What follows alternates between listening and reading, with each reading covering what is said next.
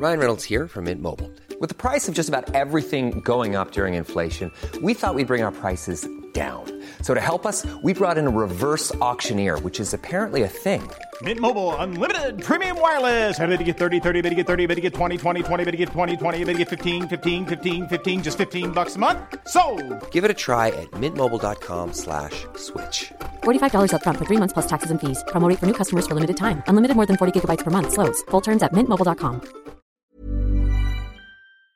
Tu penses tout savoir sur les samouraïs et pourtant il y a beaucoup de choses à redire sur eux. J'ai donc réuni une équipe de spécialistes de la question et ensemble on lance le livre Les samouraïs que tu peux te procurer en te rendant sur la page KissKissBankBank. On a besoin de toi pour que le livre soit un succès. De la naissance de cette caste guerrière au 11e siècle à leur chute au 19e, en passant par l'image qu'on s'en fait dans les films, les jeux vidéo ou les livres, c'est aussi dans l'histoire du Japon qu'on va voyager. La campagne de financement participatif dure jusqu'au 7 décembre 2023 et cette édition limitée ne sera accessible que là-bas, alors je te laisse cliquer sur le lien en description pour en savoir plus.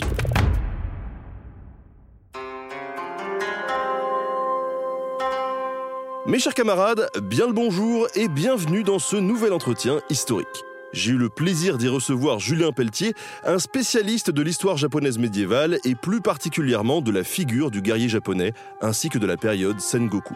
Ça a été l'occasion de parler de la période des royaumes combattants et de l'unification du Japon. Si Oda Nobunaga, Toyotomi Hideyoshi et Tokugawa Ieyasu en sont des personnages incontournables, au final, qui sont-ils réellement? À quoi ressemblait le Japon de l'époque? Quel était son système politique? Et comment a-t-il été unifié? Quelle est la différence entre un empereur et un shogun? Qui sont les samouraïs et les daimyo C'est ce que je vous propose de découvrir tout de suite, alors bonne écoute sur Nota Bene. Ladies and gentlemen, the story you are about to hear is true. Bonjour Julien, Bonjour Benjamin, mais bonjour à tous. comment ça va? Bah, ça va très bien, merci. Et toi? Bah ouais, écoute, super, je suis très heureux de te recevoir aujourd'hui pour euh, qu'on cause euh, ensemble de l'unification du Japon et on reviendra un peu sur c'est quoi l'unification du Japon. Euh, en attendant, la question que je pose toujours aux euh, gens qui passent par ici, c'est comment est-ce que toi t'en es arrivé à ce sujet d'études-là? Comment est-ce que tu es tombé dans la marmite du, du Japon? Eh ben, comme tu l'as dit, euh, c'est un parcours qui va peut-être un peu te parler, puisque moi non plus, je ne viens pas des cercles académiques, même si je m'efforce de m'astreindre à une certaine discipline dans le, dans, le, travail, de- dans le travail de compilation des sources. Euh, moi, je viens effectivement des arts appliqués. Alors, j'ai fait une belle école, certes, mais c'est pas du tout une école qui est liée à l'histoire. Euh, donc, c'est au tournant des années 2000, en effet, après avoir. C'est une passion de gamin pour la chevalerie, hein, très sincèrement, qui se prolonge à l'âge adulte. Et puis, euh, un bon ami me, me, me, me, prête un livre vraiment fondateur qui s'appelle La pierre et le sabre. Sans doute que c'est un certain nombre de, de nos auditeurs l'ont lu. C'est vraiment. Alors, c'est la biographie très, très romancée de Miyamoto Musashi, qui est sans doute le plus grand samouraï, le plus célèbre en tout cas de l'histoire du Japon euh, traité sous la forme d'une espèce de roman initiatique picaresque. Ça paraît dans les années 30 au, Japon et c'est un succès phénoménal. Il ensuite très largement s'exporter et contribuer, à populariser cette, euh, cette figure. Et là, nous sommes complètement amoureux du, personnage et des samouraïs. Donc, bah, je creuse l'histoire, je creuse l'histoire du Japon. Pour comprendre l'histoire du Japon, comprendre aussi un peu, contextualiser, il faut s'intéresser à la Chine dans un univers très sino-centré, à la Corée, tout ça. Euh, je m'intéresse aux arts martiaux, je m'intéresse à toutes les pratiques, à toute cette, toute cette éthique euh, chevaleresque des, samouraïs. Et puis je, lis, je lis, je lis beaucoup. Euh, J'écris, j'ai toujours écrit, mais des amis qui, eux, pour le coup, ont plutôt un parcours universitaire, sont vraiment des, des chercheurs parfois chevronnés, m'encouragent à envoyer des papiers à la presse. Donc, je publie un ou deux articles, ça marche bien. Je me lance dans un livre un peu plus, un peu plus, un peu plus consistant, qui est pris par un éditeur, Economica. C'était une, euh, une, une collection qui était dirigée par le général Bonnemaison, le- l'ancien patron de- des écoles Saint-Cyr. Un, un beau bagage. Et puis, euh, les derniers, euh, les, les trois derniers bouquins ont été des commandes, en fait, passées par des éditeurs. Donc, euh, bah, j'en, j'en, j'en- je reviens toujours pas d'être, d'en être là, mais c'est vraiment un grand plaisir, quoi, bien sûr, d'être euh, sollicité pour un, pour quelqu'un qui, qui n'est pas passé euh, par le, par les cercles universitaires, euh, comme c'est mon cas. Honnêtement, à chaque fois que je mentionne ton nom comme faisant partie de ce fameux projet collectif, les samouraïs qu'on a monté, les gens disent Ah, ça c'est cool, euh, c'est du bon. Ah, bah, c'est super. Je te le dis.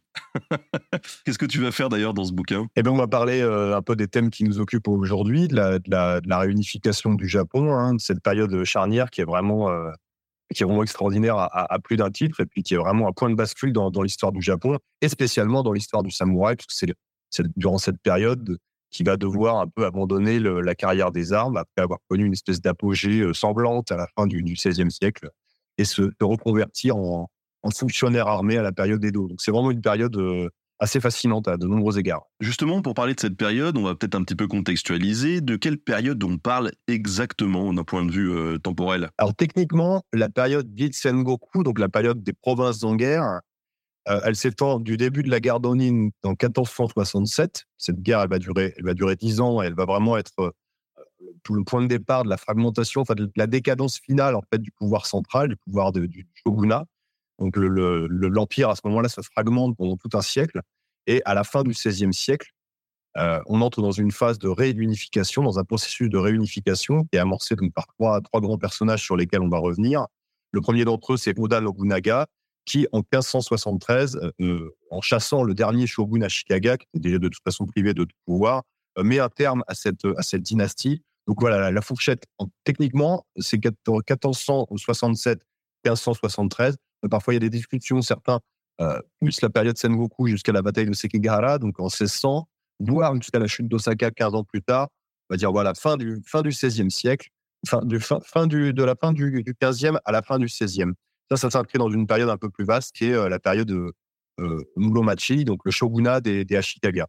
Et puis, des, des, périodes très très courtes, pour le coup, euh, qui sont euh, liées à, la réunification du, pays et qui correspondent au, règne, même s'ils ne sont pas euh, souverains en titre, de, des deux premiers unificateurs Oda Nobunaga et Toyotomi Hideyoshi. Alors, euh, d'un point de vue euh, géographique, est-ce que le Japon de cette époque, c'est le, le, Japon de, de, notre époque euh, aussi? Bon, On le sait, quand on parle de la France du 15e, c'est pas celle de, du 21e. Quoi. Euh, alors, à une différence notoire, c'est ce qu'on qu appelle Ezo, elle est très longtemps. Aujourd'hui, Hokkaido, la grande île du nord de l'archipel.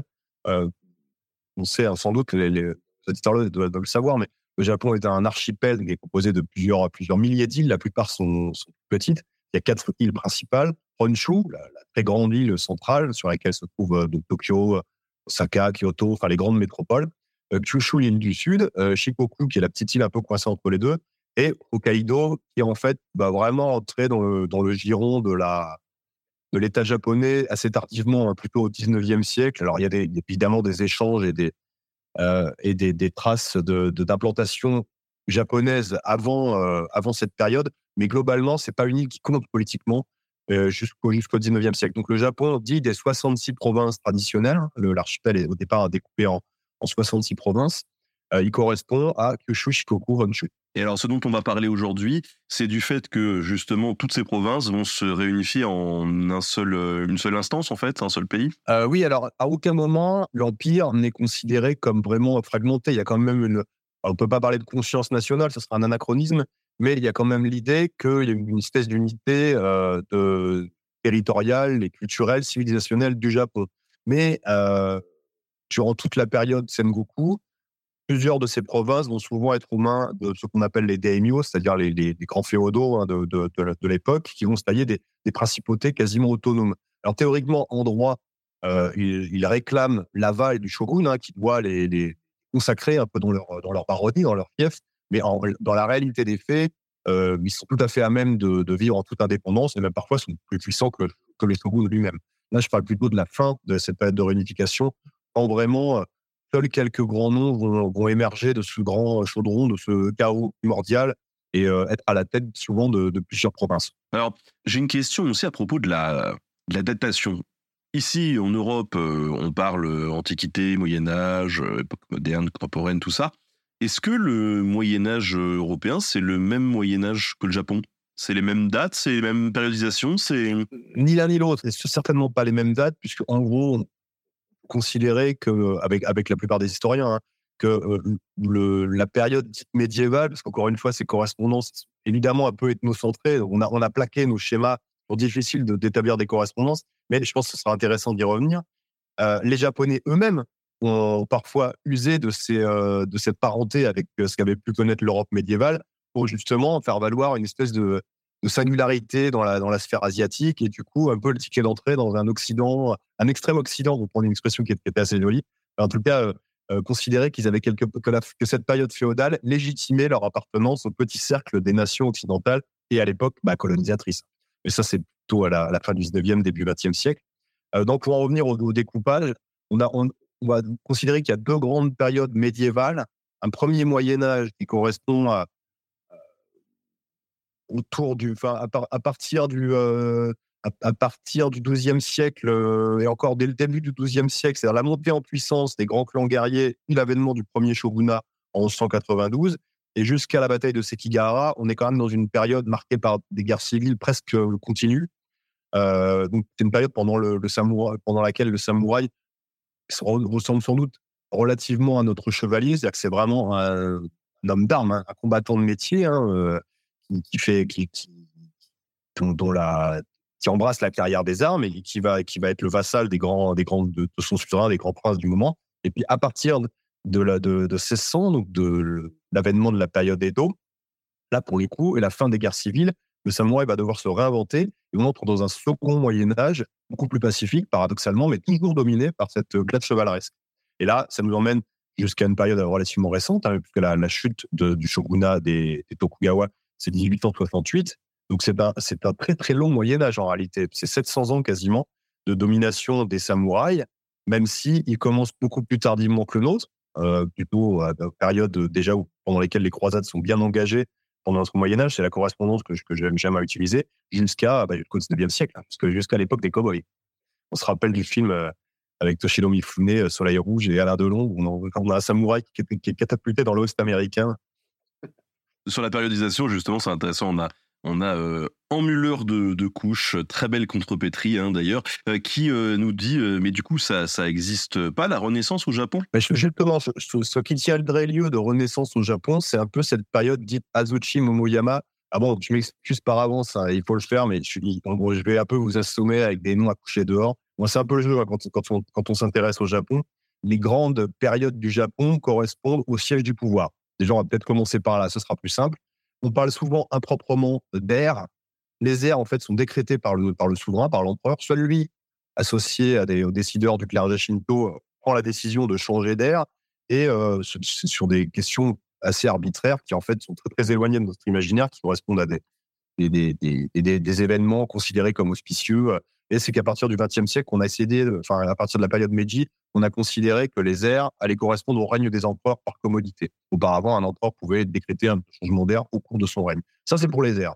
Les périodes ensuite, elles correspondent au siège du pouvoir. Donc les périodes antiques, euh, Nara pour la ville de Nara, hein, euh, pour la ville de Heian-kyo, la future Kyoto, au moment où la, capitale est transférée à Kyoto. Ensuite, on, entre dans la période Kamakura. Donc Kamakura, c'est euh, le siège du premier shogunat, une petite euh, bourgade au départ, une soixantaine de kilomètres au sud de Tokyo, où les, samouraïs, les futurs samouraïs établissent leur, leur quartier général. Muromachi, c'est la période des Ashikaga. Bah là, c'est le, retour à, Kyoto. hein. Les Ashikaga vont gouverner plus proche de la cour impériale, donc dans le quartier de Muromachi à Kyoto. Euh, et ensuite, bon, on entrera dans la période Edo, futur, euh, futur euh, Tokyo. Là, c'est euh, 1603 jusqu'en 1868. Ça, ça, ce sont, pour les, ce sont les grandes périodes.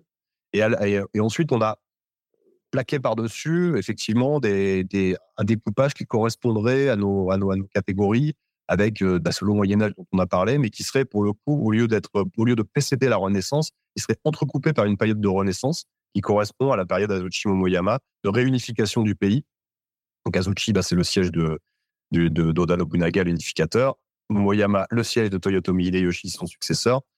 Euh, toujours cette même mécanique. Et là, euh, c'est une période, effectivement, avec un, euh, un grand essor artistique, euh, économique aussi, un regain d'intérêt aussi pour la, pour la culture classique chinoise, euh, l'essor de ce qui va devenir la culture traditionnelle, l'art, l'arrangement floral, euh, la- l'architecture, l'organisation des jardins aussi paysagers, enfin toutes ces traditions là qui connaissent le théâtre, le théâtre no, plus tard le kabuki. Bref, c'est une grande, une, une grande explosion, une floraison artistique. On pourrait la comparer à certains égards à ce qu'on a connu à la Renaissance.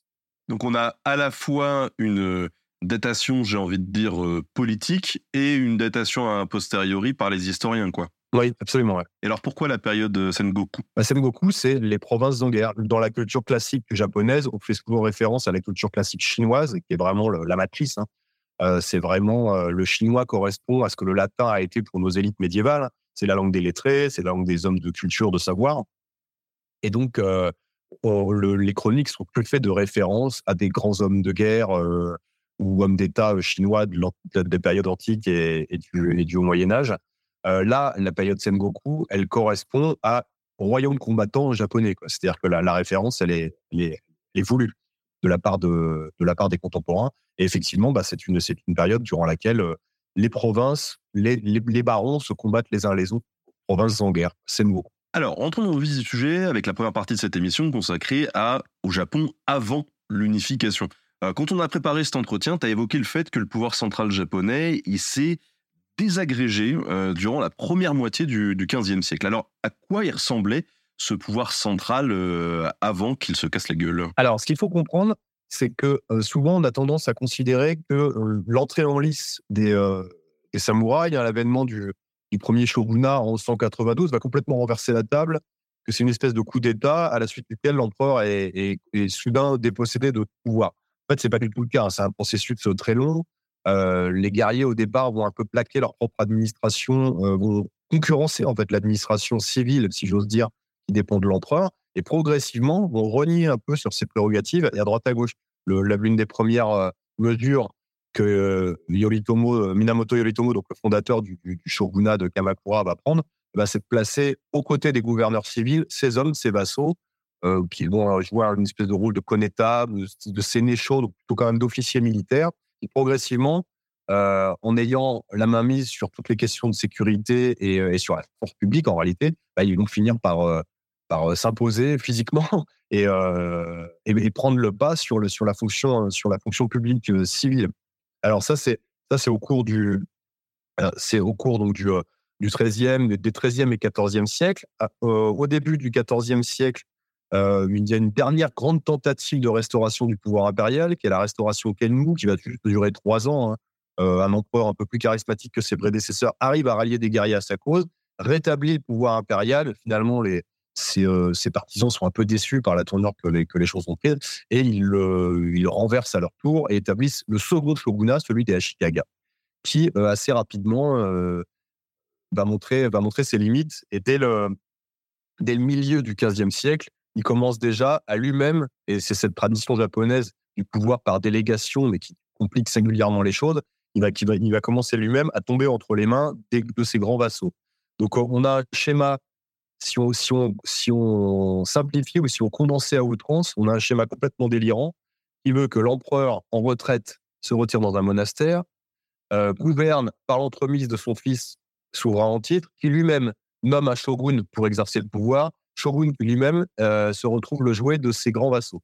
Ça, c'est pour le, au début de la période, au début de la guerre d'Onin, dont on a parlé tout à l'heure, qui va vraiment mettre le feu aux poudres et enclencher la période de Sengoku le, shogunat est, réduit vraiment à l'état de pontin par euh, deux grandes familles, en particulier les Hosokawa et euh, les Uchi, qui se qui en fait se battent pour, nommer les, successeurs, euh, qui, qui, interviennent vraiment dans les dans les querelles de succession au sein de la famille Ashikaga et qui finissent par par priver les Ashikaga de, tout pouvoir. Donc au cours de la, voyant que, que, que le pouvoir shogunal est entré vraiment en décadence, bah, dans les provinces, on commence à se demander, dans la mesure où le, premier des devoirs du suzerain, c'est-à-dire celui d'assu- d'assurer la sécurité des biens et des personnes, euh, n'est plus en, en- en capa- en capacité de l'exercer, bah, on commence à s'affranchir un petit peu. Et le pays euh, entre dans une période euh, de- d'expérimentation politique. Alors un petit peu partout, il va, se produire des choses très très intéressantes. Pour ce qui concerne les samouraïs, beaucoup de lieutenants, on va dire de vassaux, de, du- du- de rang moyen au sein des grandes maisons guerrières bah, tentent un petit peu leur chance. Les gouverneurs ont failli, ils sont toujours occupés par les, par les, les querelles dynastiques à Kyoto. Donc, euh, bah, à la faveur de ce, de ce chaos, souvent ils renversent leur maître, ils renversent leur souverain. Euh, ils commencent à, à établir de nouvelles dynasties au sein des provinces. On a aussi bah, des capitaines, des, des, des, gens issus de, d'origine relativement obscure. On a un marchand d'huile, par exemple. On a un, chef de guerre, aussi un chef de bande qui, qui va finir par se s'imposer euh, et renverser les, et rétablir une espèce de, de, de principauté dans, la, dans, la, les environs de, l'actuel euh, Tokyo. On, a, on a pas mal de, personnages d'assez haut couleurs qui émergent à droite à gauche. Il y a quelques familles anciennes qui, elles, relèvent plutôt de l'ancienne aristocratie, hein, enfin de l'ancienne noblesse d'épée qui avait vraiment déjà euh, fait ses premières armes auprès des Minamoto et des premières dynasties shogunales qui arrivent à survivre. Enfin, souvent, il y a quand même un, gros basculement. Et puis à côté de ça, on a aussi d'autres expériences encore plus détonnantes. Il, y a des, provinces qui tombent aux mains de, ligues populaires, qui sont souvent des, alliances entre des, petites fraternités guerrières, donc de guerriers vraiment de, très basses conditions, qui sont un peu livrés à eux-mêmes, qui disent que c'est comme ça, on va former une espèce de conjuration, de ligue, où on sera sur un pied d'égalité les uns avec les autres. Et puis, comme on a des compétences militaires et qu'on peut avoir des intérêts communs avec les gens qui nous entourent, qui sont finalement du coup populaires, il y a des espèces de communautés qui se forment comme ça, souvent avec un, très, une dimension religieuse très importante. C'est aussi le moment de, l'essor de, de, nouveaux courants bouddhistes qui touchent plutôt les, les couches populaires et qui vraiment séduisent en masse. Et du coup, on a des, on a des, on a des espèces de, de, petites républiques comme ça qui se forment dans, les, dans, lesquelles le, seigneur en titre est chassé, manu militari, il est vraiment déposé. Et pendant parfois plus d'un siècle, hein, c'est le cas en Kaga, au, nord de, de, Honshu, les lignes vont, régner comme ça sur une, ou, plusieurs provinces entières. Et on a encore d'autres expériences étonnantes. Ça, ça va plutôt être les villes marchandes, les ports, en particulier la commune de Sakai, qui est en fait le port, l'une des principales portes d'entrée du, grand commerce maritime principalement avec la Chine, mais à partir du milieu du XVIe siècle aussi avec les nations ibériques, Portugal et l'Espagne.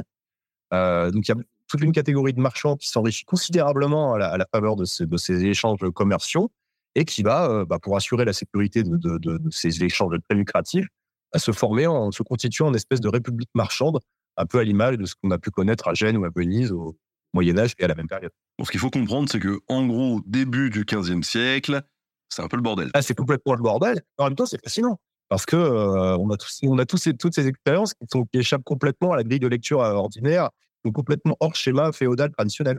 Alors peut-être pour les gens qui, euh, qui nous écoutent, étant donné que c'est vrai que le Japon, il y a un, vocabulaire bien particulier aussi par rapport à ce qu'on a l'habitude d'avoir quand on traite de l'histoire occidentale. Peut-être qu'on pourrait redéfinir un petit peu certains, certains concepts. Tu nous parlais par exemple de, shogunat. C'est quoi euh, le, shogunat et c'est quoi le rôle d'un shogun? Un shogun, c'est la contraction de Seitai Shogun, c'est-à-dire un titre très ronflant, très pompeux, hein, euh, qui signifie en gros le grand le généralissime euh, qui va soumettre les barbares de l'Est.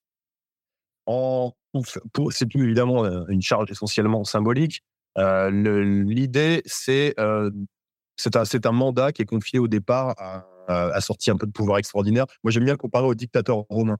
Donc, euh, c'est plus qu'un général. C'est quelqu'un qui va avoir, pendant un temps donné, euh, mais avec un mandat délivré par l'empereur, une mission particulière. Euh, là, en l'occurrence, pendant les premiers temps, étendre le, territoire sous souveraineté, sous souveraineté de l'Empire, sachant que les barbares, sait aujourd'hui, les barbares en question n'en sont pas. C'est-à-dire que c'est des, des barbares au sens symbolique, au sens grec ou chinois du terme, c'est-à-dire ceux qui ne reconnaissent pas la, suzeraineté euh, de la jeune cour impériale à l'époque. Là, on, est, on est avant le, début des, samouraïs. Et puis ce terme, il va être euh, réutilisé par les, Minamoto, qui sortent vainqueurs d'une grande guerre civile euh, qui va vraiment marquer le, les débuts du, régime guerrier à la fin du XIIe siècle. Et eux vont en faire un titre vraiment héréditaire, en tout cas permanent et ils vont être étroitement associés à leur famille, au point d'ailleurs que les autres dynasties shogunales qui vont lui, leur succéder, eh bien, se prévaudront toujours une lointaine parenté d'un cousinage avec les Minamoto. En théorie, le titre du shogun est vraiment lié définitivement à la maison Minamoto. Et alors, shogun, en fait, c'est tout simplement le, super le chef suprême de toute la, petite noblesse d'épée, de tous les samouraïs, tous les guerriers du pays. C'est le tour de force auquel va parvenir Minamoto c'est éliminer ses ennemis et faire en sorte que les seuls dépositaires légitimes de la force soient ses vassaux, avec évidemment toute une pyramide vassalique à l'époque un balbutiante, mais qui va continuer de se renforcer durant les siècles à venir, s'écrouler pendant la période Ashikaga et puis se reconstituer avec la période Edo. Et là, euh, le shogunat d'Edo, 1603-1868, le dernier shogunat, sans doute la plus puissante des dynasties de shoguns qui se sont succédées. Là, pour le coup, euh, ça va prendre tout son sens, c'est-à-dire que le, le, le, on peut pas vraiment parler de despote ou d'absolutisme, mais aucun shogun avant les, les Tokugawa n'aura eu autant de pouvoir. Là, l'empereur n'en a plus aucun. Toutes les décisions sont prises par le shogunat et toutes les décisions que l'empereur voudrait prendre doivent être validées par le par Edo. Donc le shogun, c'est un chef militaire devenu chef politique. Oui, c'est ça, justement. Donc la différence entre l'empereur et le shogun, L'empereur, c'est de droit divin, j'ai envie de dire, et le shogun, c'est un peu le, côté pragmatique, euh, militaire, euh, politique, quoi. Ouais, je trouve que l'analogie est plutôt bien vue. Les jésuites, hein, qui sont les, parmi les premiers à mettre, les premiers occidentaux, les premiers européens à mettre, à mettre le pied en, terre japonaise et qui sont, euh, qui vont essayer d'analyser un peu les rouages de la, mécanique, la, politique insulaire, vont très vite considérer que le, shogun, ils vont associer le shogun au roi et l'empereur plutôt un, un rôle de pape. Euh, D'autant plus que dans l'Europe médiévale, ça, voilà, il, y a des, encore ces velléités euh, qui remontent euh, vraiment aux querelles entre les, les Guelfes et les Gibelins, voilà, avec le, la, les velléités du pape pour retrouver un pouvoir temporel. Donc, c'est un peu par. Oui, oui, il trouve qu'il y a une certaine filiation avec ce qu'il ce voit au Japon. Et puis, il y a des petits roitelets, les, les daimyo, donc ces, ces grands princes locaux, hein, ce qui est plutôt l'équivalent un peu de nos ducs, de nos comtes, de nos ducs, les grands féodaux, euh, parfois, ils les désignent aussi sous le terme de roi. Mais le roi du Japon, à leurs yeux, c'est le shogun. Donc celui qui exerce la réalité du pouvoir, c'est le shogun. L'empereur étant à ce moment-là réduit à une plus euh, effectivement spirituelle, sacerdotale. En ce qui concerne les samouraïs, on est donc sur une, euh, une caste de combattants, c'est ça? C'est un, socle important de la société, les, samouraïs? Assez, oui. Alors, si on, prend la, si on prend la chose de la manière la plus large possible, hein, moi, de, je considère les samouraïs, on prend la liberté d'utiliser le terme samouraï dans un sens très générique comme il l'est devenu aujourd'hui, et, euh, et, au Japon et dans le reste du monde. Euh, on devrait techniquement plutôt parler de guerrier, alors de pushi, hein, le terme japonais. Alors, il y a tout un, il y a tout lexique, c'est peut-être pas la peine de décliner tous les, tous titres par lesquels les guerriers sont, désignés dans les, chroniques. Mais samouraï, on est devenu à, devenir, enfin, on est, devenu également un terme générique. Et donc, euh, si on prend toute la classe guerrière dans sa diversité, elle représente effectivement une fraction assez nombreuse. Euh, entre entre 5 et 10% en moyenne hein, sur le sur l'ensemble de, de l'archipel, avec de très grandes disparités. Là, je parle de la période qui nous intéresse, hein, avec de très très grandes disparités. On a des clans qui sont euh, beaucoup plus militarisés, en tout cas avec une fraction de, familles guerrières beaucoup plus importante. Je pense au fameux Satsuma, euh, au, fameux Shimazu du, du, Satsuma, donc une province vraiment très méridionale, connue pour sa tradition guerrière. Donc là, la, la fraction est très importante. Et puis, pendant la période Edo, elle va continuer d'augmenter parce que, euh, en théorie, les, catégories sociales sont compartimentées. Il y a vraiment une, étanchéité entre les, classes. Et bien sûr, on a envie de faire fonctionner l'ascenseur social, enfin de le dégripper un peu. Et du coup, souvent, bah, les marchands vont faire adopter ceux qui, détiennent le pouvoir économique euh, vont essayer d'obtenir aussi le pouvoir politique en faisant adopter au sein de familles guerrières désargentées en échange d'une petite dot ou de petits arrangements. Voilà. Euh, leur fils euh, de sorte à ce qu'ils puissent accéder au, statut de samouraï. Donc il y a une espèce d'inflation démographique de la classe guerrière au, cours de la période Edo qui va évidemment causer des problèmes énormes parce qu'il y a de moins en moins de paysans mécaniquement et de plus en plus de, de bouches à nourrir. Au moment, à un moment où le samouraï euh, n'a plus d'occasion de briller au combat, que les guerres civiles sont terminées, et pourtant on n'a toujours pas le droit d'exercer un autre métier que celui des armes. Ça serait considéré comme déshonorant compliqué. ça, on en reparlera, euh, je pense, un peu plus longuement avec Olivier Ansart qu'on recevra début décembre euh, sur tout ce qui est euh, Bushido et donc sur cette, sur cette période-là. Et ça promet pas mal de, de clichés défoncés au passage. On nous demande du coup si l'empereur avait quand même un pouvoir militaire ou pas, et de savoir quel est le, réel pouvoir de l'empereur du coup. Alors il en a eu, hein. il, en, il, en, a eu à la, période antique, c'est vraiment l'empereur qui, prend les décisions. Euh, ensuite, ça va être l'empereur, c'est le système du in, donc c'est l'empereur retiré. Euh, c'est-à-dire que l'empereur, à un âge qu'il considère comme suffisamment avancé, ne sera de la tête, entre, dans un monastère et prétend prendre sa retraite. En réalité, il continue d'exercer le pouvoir. Et c'est là qu'il va commencer à faire appel euh, au, clan guerrier, pas pour livrer bataille à en son nom. Hein. Donc c'est un peu l'avènement. Là, c'est la montée en puissance de, des, des, grands clans, dont les Minamoto, hein, qui, qui fonderont le, premier, le premier shogunat. Mais là, c'est quand même encore l'empereur qui prend les, qui prend, qui décide de la grande, ce qu'on appellerait la grande stratégie. Après, sur le terrain, euh, ce sont les chefs guerriers, mais c'est quand même encore l'empereur qui prend les grandes décisions militaires et politiques. Avec le, euh, avec Kamakura, avec le premier shogunat, ça commence à se compliquer un peu. Et là, l'empereur doit, doit, doit euh, jouer avec, doit partager un peu le pouvoir et de plus en plus céder le pouvoir au shogun. Et à la période Ashigaga, là, c'est sans doute l'une des, l'une des pires périodes pour la cour impériale on a, on a des, des chroniques qui nous racontent que l'empereur réduit à tel dénuement qu'il doit écrire des calligraphies, qu'il doit calligraphier des poèmes pour essayer de survivre. En fait, le palais impérial est complètement ruiné. Euh, la ville, d'ailleurs, la, moitié de Kyoto a brûlé pendant la guerre d'Onin.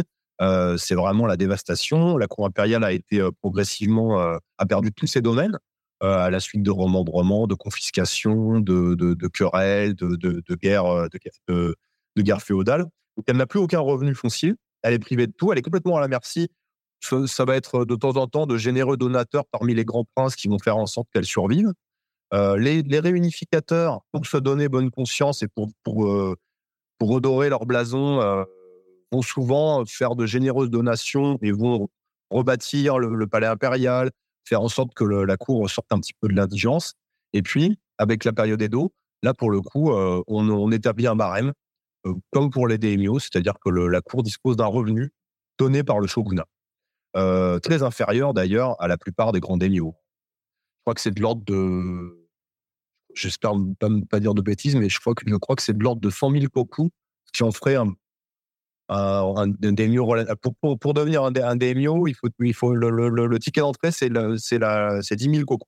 Mais les plus, mais les sachant que le koku correspond à, à la ration de riz individuelle pour, un, pour un, à une ration de riz individuelle annuelle. Et, euh, mais, les, plus grands daimyo, eux, ils vont toucher jusqu'à un million de koku. On voit, on voit l'écart. C'est-à-dire que l'empereur est dix fois moins bien loti qu'un des qu'un qu grand Daimyo. Et donc là, à la période que, que tu nous as annoncé euh, euh, tout à l'heure, euh, celle des royaumes combattants, on a un pouvoir impérial qui est faible, le shogunat aussi, et on se retrouve avec tout un tas de provinces qui finalement sont un peu euh, livrées à elles-mêmes et qui vont vouloir se battre pour obtenir du pouvoir, quoi, en gros. Oui, c'est ça, c'est tout à fait ça. Euh, au, départ, il y a vraiment une fragmentation à travers tout l'archipel, et puis pendant tout le, début du, euh, tout le premier 15e siècle, euh, tout le premier pardon 16e siècle, les, les, les, moyens avalent les petits, les gros mangent les moyens, et on a abouti après une période de, de, fission, on entre dans un processus de fusion où là ne vont émerger qu'une, on va dire une douzaine de, grands clans et qui souvent, bah, en fait, ne peuvent pas prétendre au pouvoir suprême parce qu'ils doivent à la fois se défendre contre leurs voisins toujours à l'affût d'opportunités d'agrandir leur propre territoire. C'est vraiment Game of Thrones. Hein. Là, pour le coup, nous, d'ailleurs, euh, pour ne pas les nommer, euh, euh, Netflix nous avait promis une super adaptation. Ça, devait être le, Game of Thrones japonais. Il y a une série qui est sortie il y a quelques temps qui passait relativement inaperçue. J'ai peur qu'elle ait pâti un petit peu de la période Covid, mais ça a été une grande déception qui l'attendaient avec impatience. Et là, pour le coup, voilà, ça, ça, ça l'analogie avec Game of Thrones me, me, trouvait, me semblait toute, toute trouvée. Et pendant cette période, c'est quoi le nom? Euh, bah, Je crois que c'était Edge, of, Edge of Samurais, un truc comme ça. Je me souviens un peu du nom. C'était vraiment euh, des, des, des, reconstitutions très très cheap, euh, ouais, une grosse grosse déception. Et des interviews d'historiens, bon, bah là évidemment euh, sous le format un peu docu-fiction, là ça passe. Mais pour les pour ces reconstitutions, c'est une catastrophe. Bon, pour la parenthèse. Euh, donc je déconseille vivement. Mais il y a bientôt Shogun, le reboot là, qui là pour promet quand même d'être, euh, à mon avis, de, bien meilleur à loi. On verra. On verra sur pièce.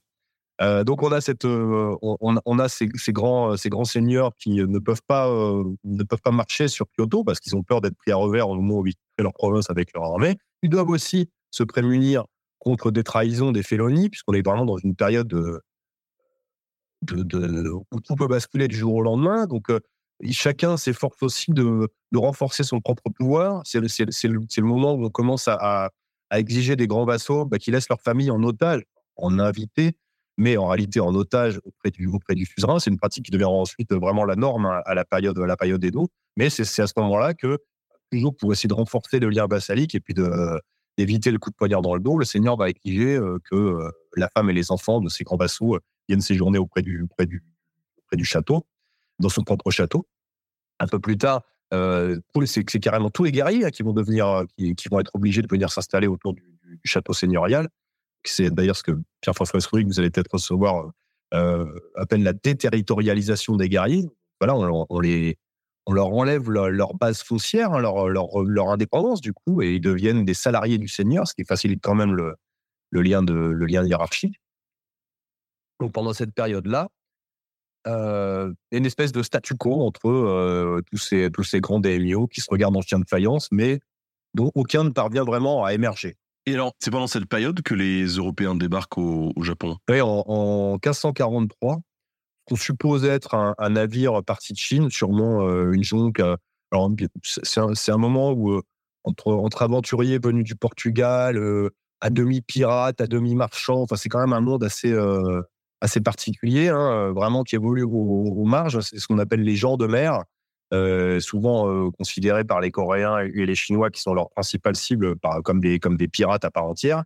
Les Portugais s'immiscent un petit peu dans ce, dans, ce commerce, d'autant qu'ils ont des, navires plus, plus, modernes et plus puissants ils vont s'intégrer, euh, ils vont s'intégrer d'abord au, commerce maritime chinois et puis euh, un, navire échoue à Tanegashima, qui est une grande île au sud de Kyushu, à l'extrême sud de, l'archipel, et à son bord euh, des, aventuriers portugais et puis surtout des arquebuses. Alors c'est la première fois que qu'on découvre l'arme à feu individuelle.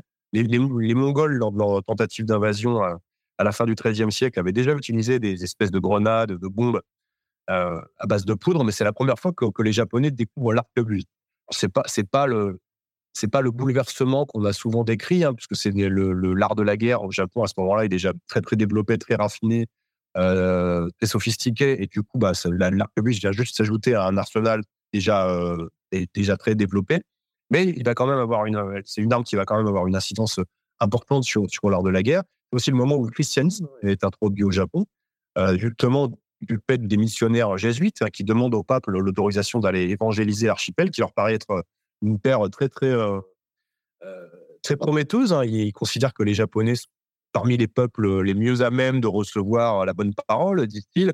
Et ils ciblent très clairement d'ailleurs la, la, la, haute noblesse, hein, les, grands daimyo de, Kyushu, du sud, dont ils arrivent à, convertir plusieurs membres. On ne sait pas exactement quelle est la part de sincérité, parce qu'il y a aussi la perspective de pouvoir commercer avec le Portugal, acquérir des armes, de la poudre, et donc augmenter sa puissance militaire et politique.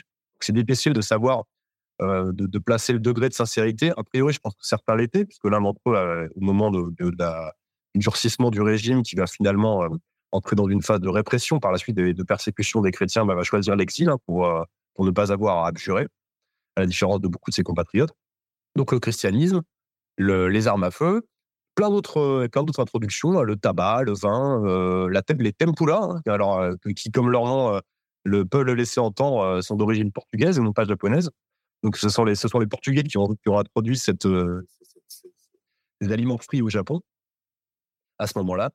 et effectivement, c'est un cette les, les, les, premiers unificateurs, Nobunaga en particulier, va vraiment s'intéresser à ces nouveaux venus et être très, très avide de, la, fenêtre sur le monde qui représente euh, pour lui. donc on est vraiment sur une période d'ouverture vers le monde malgré le morcellement du territoire.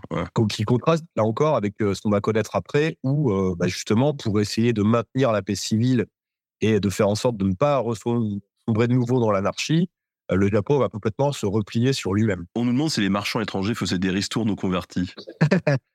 ah non, mais, mais surtout, ils, il, ne traitaient un peu qu'avec eux. Alors, c'est pareil, il y, a, différentes phases. Il y a un moment où les jésuites sont, euh, sont impliqués dans, le commerce, même y compris le commerce d'esclaves d'ailleurs. Euh, parce qu'il y a tout un, alors il y avait toute une mécanique de, de, très très bonne foi. Vous, allez vous, allez voir euh, qui consiste à dire oui, mais en fait l'esclavage, ça peut être considéré comme conciliable avec le, christianisme si ce sont des gens qui comment dire abandonnent d'eux-mêmes leur liberté? Enfin, on sent que les gars font un petit peu des nœuds au cerveau pour pas pour, pour, se rester une bonne conscience. Euh, mais donc, c'est ouais, c'est une, une, période pendant laquelle les catholiques, dans un premier temps, et, euh, et les, nations très croyantes du sud de l'Europe en particulier, donc au premier chef le Portugal, puis l'Espagne, euh, vont être quasiment disposés d'un monopole sur le commerce avec le Japon. Avec l'arrivée des protestants à la fin du, XVIe siècle, là, on est dans une logique pour le coup beaucoup plus pragmatique de gens qui ne viennent que pour commercer, qui n'ont aucune volonté évangélisatrice. Ça va d'ailleurs faire les affaires de nouveau pouvoir, qui va beaucoup être beaucoup plus enclin à traiter avec eux, euh, bah, on aura beaucoup moins de crainte à leur égard. Et là, pour le coup, on peut imaginer qu'on euh, est dans, un rapport beaucoup plus de business, en effet. Alors, on est quand même ici pour parler de l'unification euh, ou de la réunification du Japon. Donc là, on en est à un moment où tu nous as dit qu'il y avait une douzaine de grosses régions qu'on bouffait les plus petites. Il y a un espèce de statu quo, ils se regardent tous comme ça. Bon, s'il y a une unification du Japon à un moment donné, on se doute qu'il y a quelqu'un qui a remis une pièce dans la machine pour, euh, pour que tout ça, la situation évolue. Alors, qu'est-ce qui s'est passé? Alors, ce qui s'est passé, c'est qu'en 1560, dans la région, la, ce sont les Imagawa qui règnent sur euh, les provinces euh, du, Tokaido, c'est-à-dire le long de la côte pacifique au, milieu de Honshu. au centre de Honshu, à peu près au-dessus de, au sud de Tokyo, hein, dans cette région-là, au sud du Mont Fuji, pour ceux qui connaissent un peu la géographie du Japon. Donc les Imagawa qui restent sur cette région considèrent qu'ils ont suffisamment sécurisé leurs arrières, ils ont un flanc comme ça qui est en plus protégé par l'océan, donc ils tentent leur chance. Leur chef dit on marche sur Kyoto, on va, euh, on va instaurer, on va, on va renverser la table. Euh, il se trouve que sur leur chemin se trouve euh, un clan allié, d'abord, hein, les, les, les, Matsudaira, futur Tokugawa, qui à ce moment-là sont juste une maison d'importance relativement moyenne qui a été, bah, qui est entrée dans la vassalité donc des, Imagawa. Et puis un peu plus loin, les ennemis de, premier, un petit clan qui s'appelle les Oda. Alors ils, ils, ont, ils ont à peine une province, donc c'est un clan important certes, mais beaucoup moins puissant que ses adversaires. Il est sur le passage. Alors les Imagawa pensent qu'en faire qu'une bouchée. Hein. Pour eux, c'est une affaire réglée. Je crois, que leur, armée compte à peu près 25 000 hommes. Les Oda en face, 4 000. Normalement, c'est plié. Et puis badaboum, euh, ça se passe pas du tout comme prévu. Euh, euh on dit que lors de la bataille d'Okayazama, euh, Oda Nobunaga, qui est le, chef des Oda, va se, se servir d'un orage, va prendre à revers l'armée ennemie au moment où elle campe. Elle célèbre un peu prématurément une victoire qu'elle croit gagner d'avance. Euh, et au contraire, bah, cette armée, elle est complètement, elle est complètement anéantie par les Oda, euh, qui font dans le tas, euh, qui tuent le daimyo des, des Imagawa et qui bah, les, le, bah, disperse l'armée ennemie, voyant qu'elle a perdu son chef. L'armée se, désagrège. Ça, c'est la, victoire complètement inattendue de Nobunaga à Okayazama en 1560. Bah, vraiment, est considérée comme l'étincelle qui va amorcer le processus de réunification. Parce que ça élimine quasiment les Imagawa, qui sont déjà une maison importante, dont le, fief va ensuite être un peu dépecé par, les, par, bah, par, par ses voisins, hein, dont on parlait tout à l'heure, et qui attendent que ça, et qui une opportunité de se jeter sur la dépouille d'un voisin vaincu. Et euh, bah, Nobunaga, lui, il va s'atteler à unifier d'abord les provinces entourant son propre, son propre fief. C'est un processus assez long. Hein. Pendant toute la décennie 1560, euh, il ferraille pas mal autour de lui, il se débarrasse d'adversaires de, au sein de sa propre maison. Euh, il fait le ménage euh, dans, ses, dans ses rangs. Euh, il distingue aussi quelques, quelques capitaines qui vont être parmi les hommes qui vont vraiment compter dans les années à venir, à commencer par un, petit bonhomme dont on dit qu'il est assez vilain. Il a un visage de singe, on il, il, Nobunaga va l'appeler Sao, donc le singe va le surnommer.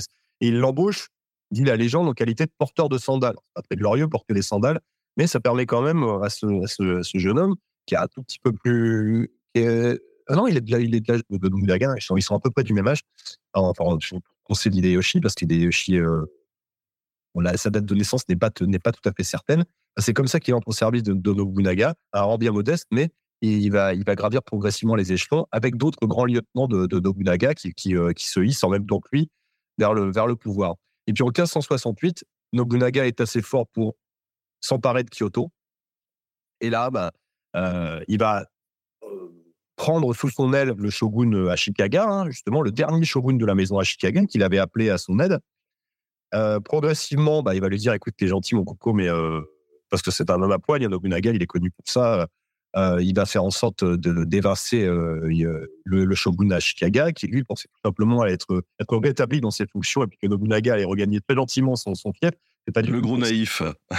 oui, c'est c'est pas du tout comme ça que Nobunaga l'entend, bien au contraire. Alors, il, il, se, il, se, il ne revendique pas le shogunat.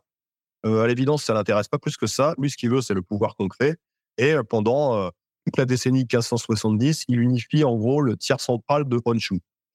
Euh, il l'unifie de manière très efficace, mais aussi très brutale. Hein. Il est connu pour ne faire aucun quartier. Souvent, les maisons, les maisons rivales sont anéanties jusqu'au dernier rejeton. Y compris les enfants, hein, on, massacre, tout le monde.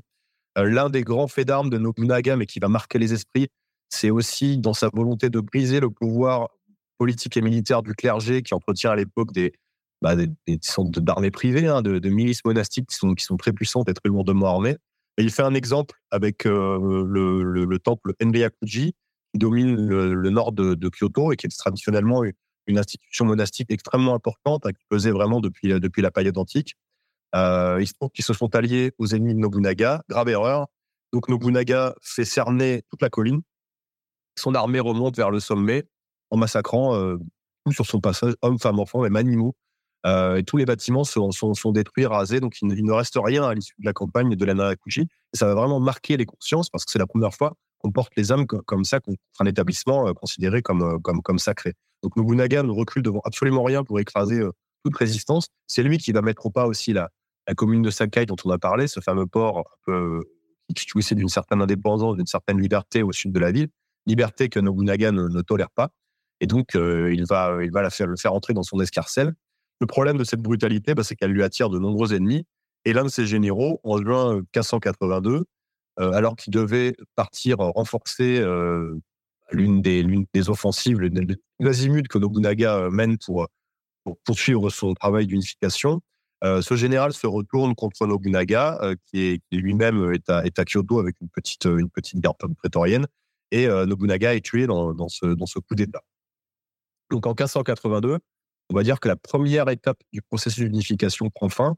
Là, on est à un moment où globalement, entre le tiers et la moitié de Honshu a été réunifié. Mais surtout, ce qui est important, c'est que en, créant euh, cette nouvelle vassalité, euh, Nobunaga a permis à, d'atteindre une espèce de masse critique. Et là, ça devient de plus en plus dur pour des seigneurs dispersés à droite à gauche de euh, d'affronter cette armée vraiment très très nombreuse. D'autant plus qu'elle est bien commandée par des hommes distingués pour leur mérite par Nobunaga, à commencer par Hideyoshi, qui va reprendre le flambeau.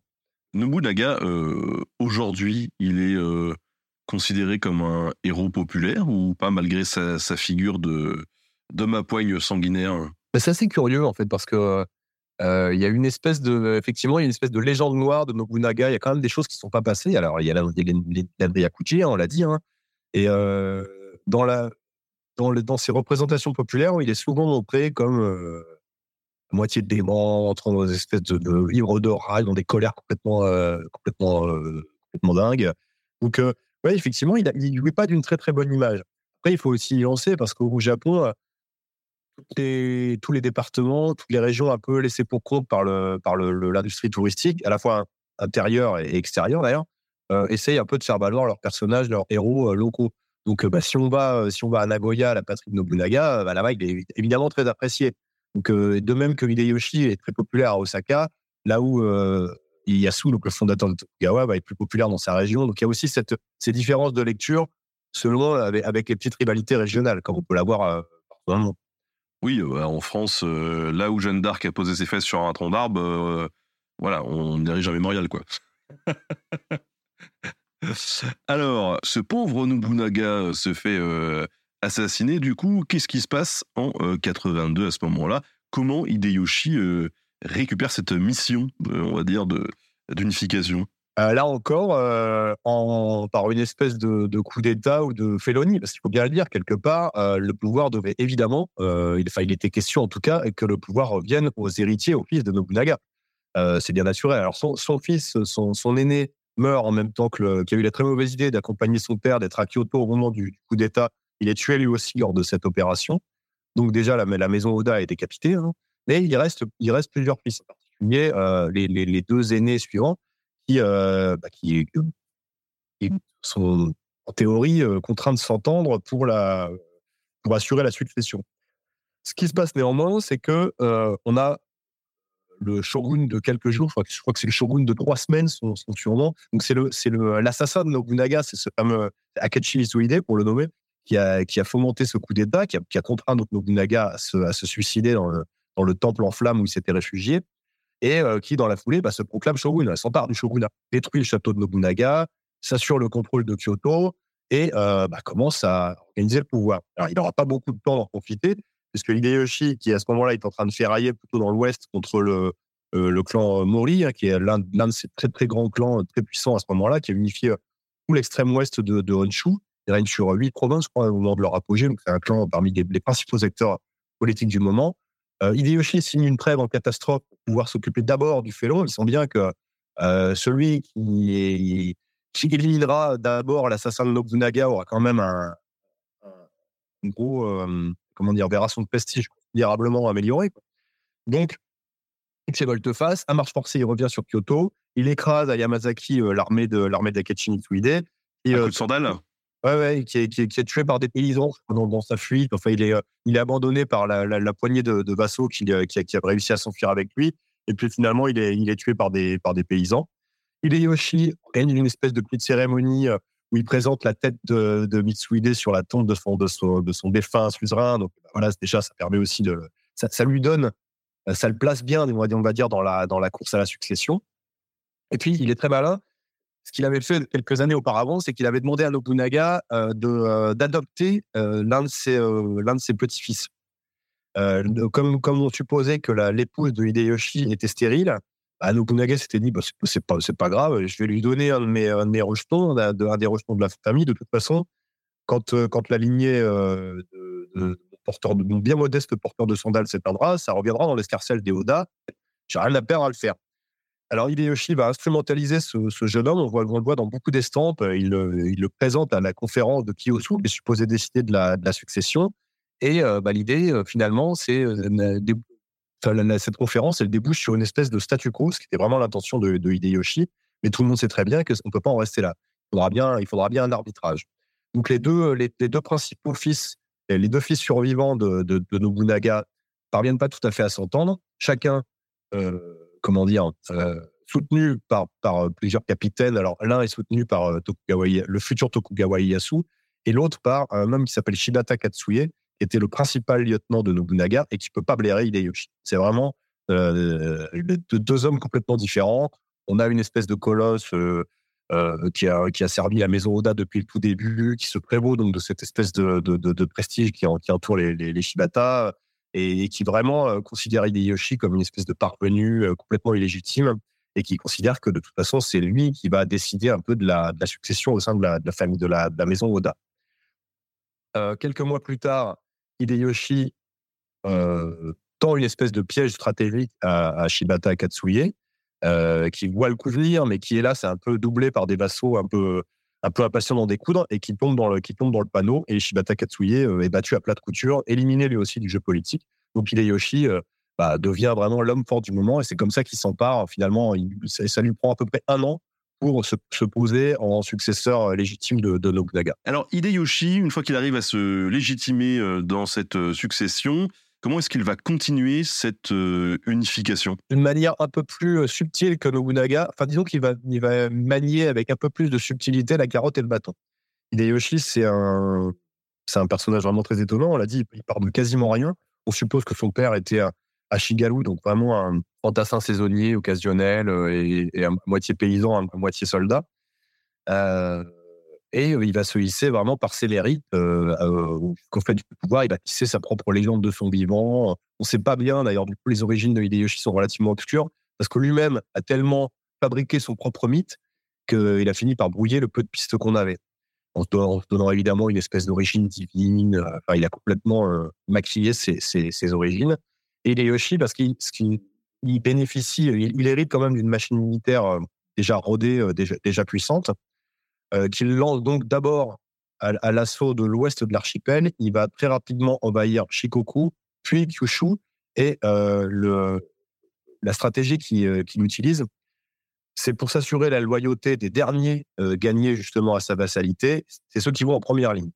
Donc finalement, après avoir euh, repris l'offensive contre les Mori. Vous vous souvenez, il l'avait, euh, il l'avait mise en. Il a fait une petite trêve. Pause, voilà. Ouais, il avait... Excuse-moi, mais que, comment on peut imposer de faire une trêve comme ça dans un moment aussi critique? Est-ce qu'il avait vraiment le dessus et il a dit on fait pause ou euh... parce que bon? C'est, c'est une histoire incroyable parce qu'en fait c'est un siège qui a lieu à la frontière donc, entre les deux les deux domaines. Euh, c'est un, un siège vraiment dantesque pendant la, la, trêve intervient à ce moment-là. On revient un peu en arrière hein, pour ceux qui suivent pas.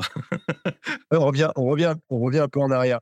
En fait, Hideyoshi a fait briser des digues euh, pour euh, ce château refuse de se rendre, c'est le château de Takamatsu. Euh, il, refuse de se rendre et du coup, Hideyoshi fait complètement inonder la région avec des digues. Donc, on a ce moment de siège où il n'y a plus que le donjon et les parties, on les parties supérieures du château qui émergent au milieu d'un immense lac. Et bah, c'est le moment où les gars commencent à se dire ça va être compliqué à tenir.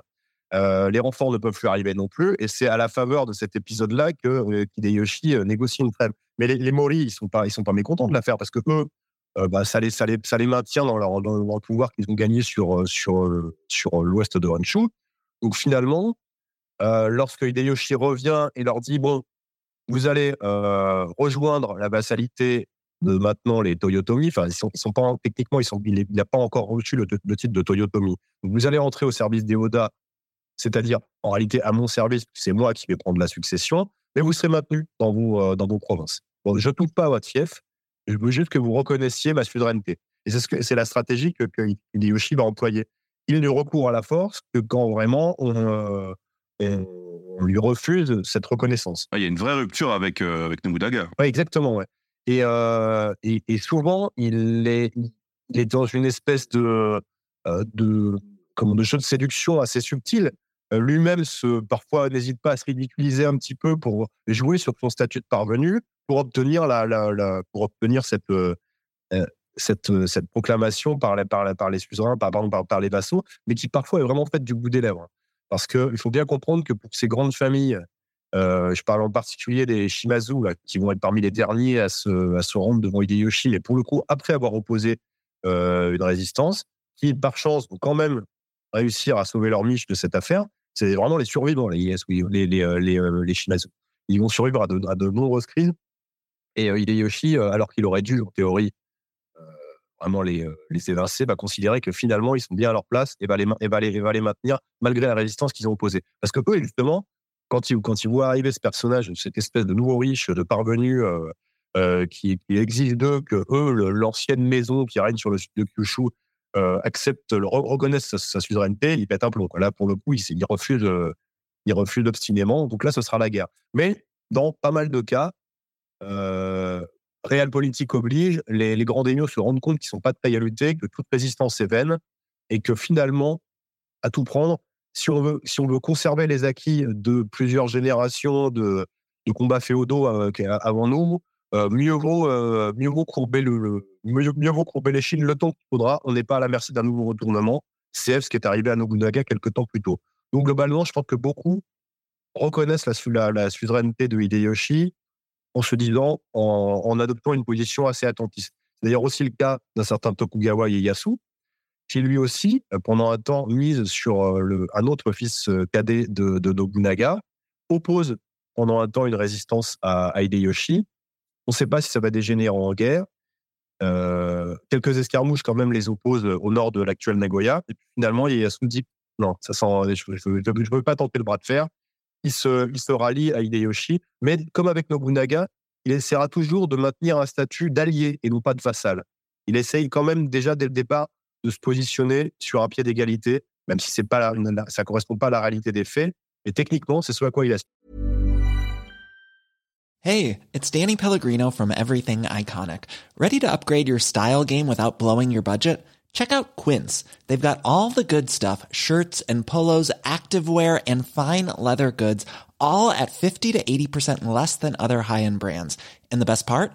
They're all about safe, ethical, and responsible manufacturing. Get that luxury vibe without the luxury price tag. Hit up quince.com slash upgrade for free shipping and 365 day returns on your next order. That's quince.com slash upgrade. Alors on nous demande pourquoi prendre le risque de maintenir euh, tous ces gens à, leur poste. Ça semble assez évident, hein. c'est pour éviter les, révoltes de manière euh, beaucoup plus efficace et rapide finalement, pacifier la région. Parce que forcément, euh, quand tu changes pas les habitudes des gens et que tu les laisses en place, bon, bah, ils sont quand même plus calmes et ils ont tendance à moins reprendre les armes par la suite. Qu'on a vu très récemment, d'ailleurs, à l'issue de la Seconde Guerre mondiale. hein. Globalement, les pouvoirs d'occupation les pouvoirs conquérants se retrouvent face à cette problématique. Et euh, bah, euh, on arrive à la même conclusion, effectivement, qu'il vaut mieux maintenir les pouvoirs en place, euh, qui ont déjà les habitudes et la connaissance du terrain, euh, même si parfois, bon, ça faut se faire un peu de violence. Alors finalement, Hideyoshi, est-ce qu'il va réussir à, unifier tout le Japon? Oui, c'est lui qui, euh, très vite hein, d'ailleurs, puisqu'on a atteint cette, euh, cette masse critique, on en parlait, euh, en 1585, euh, Kyushu, donc là, voilà, on, rappelle un peu les grands jalons. Il, il faut, de, de 1560 au à 1582, la mort de Nobunaga, il faut quand même plus de 20 ans pour unifier la moitié, le- le centre du pays. Hideyoshi, lui, au contraire, va aller beaucoup plus vite. Euh, 1583, il est maître du pays. 1585, il envahit Shikoku. 1587, il envahit Kyushu. Ce qui est à ce moment-là la plus grande opération militaire à ce jour jamais réalisée au Japon. Il y a une, armée de plus de 100 000 hommes qui débarque euh, à Kyushu, donc c'est vraiment un, effectif gigantesque, y compris par rapport à nos standards européens à ce moment-là. hein. Il faut bien comprendre que l'archipel a, été tellement militarisé par un siècle de guerre civile, euh, la classe combattante représente une fraction de la population tellement importante que finalement, ces grands princes, ils ont des armées qui équivalent à peu près à ce que les nations d'Europe entières peuvent lever à ce moment-là, euh, en termes de, d'effectifs. Et puis, donc, on a dit donc 487 Sekyushu. Et la dernière grande campagne, c'est la campagne du Tohoku, donc la campagne du, euh, du, du nord-est de, de, de Honshu, avec la dernière très grande maison, c'est la maison des Hojo. Donc, il y a un siège euh, qui va durer très longtemps, où Hideyoshi fait vraiment creuser, des, des euh, bâtir des châteaux pour assiéger la grande place forte de l'ennemi. Il fait venir de- des, cuisiniers. Bah, c'est une véritable ville qui s'installe, plusieurs même villes qui s'installent autour de la, place forte de l'ennemi pour un siège très très long avec toutes les commodités possibles. Donc les, les Hojo finissent par, capituler et dans la foulée, les, seigneurs de la région se rendant compte que si les Hojo ont perdu, ce sont sûrement pas eux qui vont réussir à, à s'opposer à Hideyoshi, bah, viennent faire leur, euh, leur, euh, viennent présenter leur reddition et leur hommage du coup à, à Hideyoshi qui en 1590 est maître de tout le Japon. Et alors une fois qu'il a fini de faire tout ça, qu'est-ce qu'il décide Hideyoshi? Eh ben, Hideyoshi, il va s'attaquer à un projet euh, assez euh, ambitieux. C'est celui de bâtir un empire panasiatique. Rien que ça, envahir la Chine. Et au-delà même, parce qu'il commence déjà à envisager d'envahir l'Inde. On le sait hein, par sa correspondance. Il avait l'air sympa jusque-là, et puis là, il, il- il s'enflamme, quoi. Pour connaître que, alors, on a, on a, c'est beaucoup interrogé hein, sur le, sur la santé mentale de Hideyoshi, notamment à la fin de sa vie.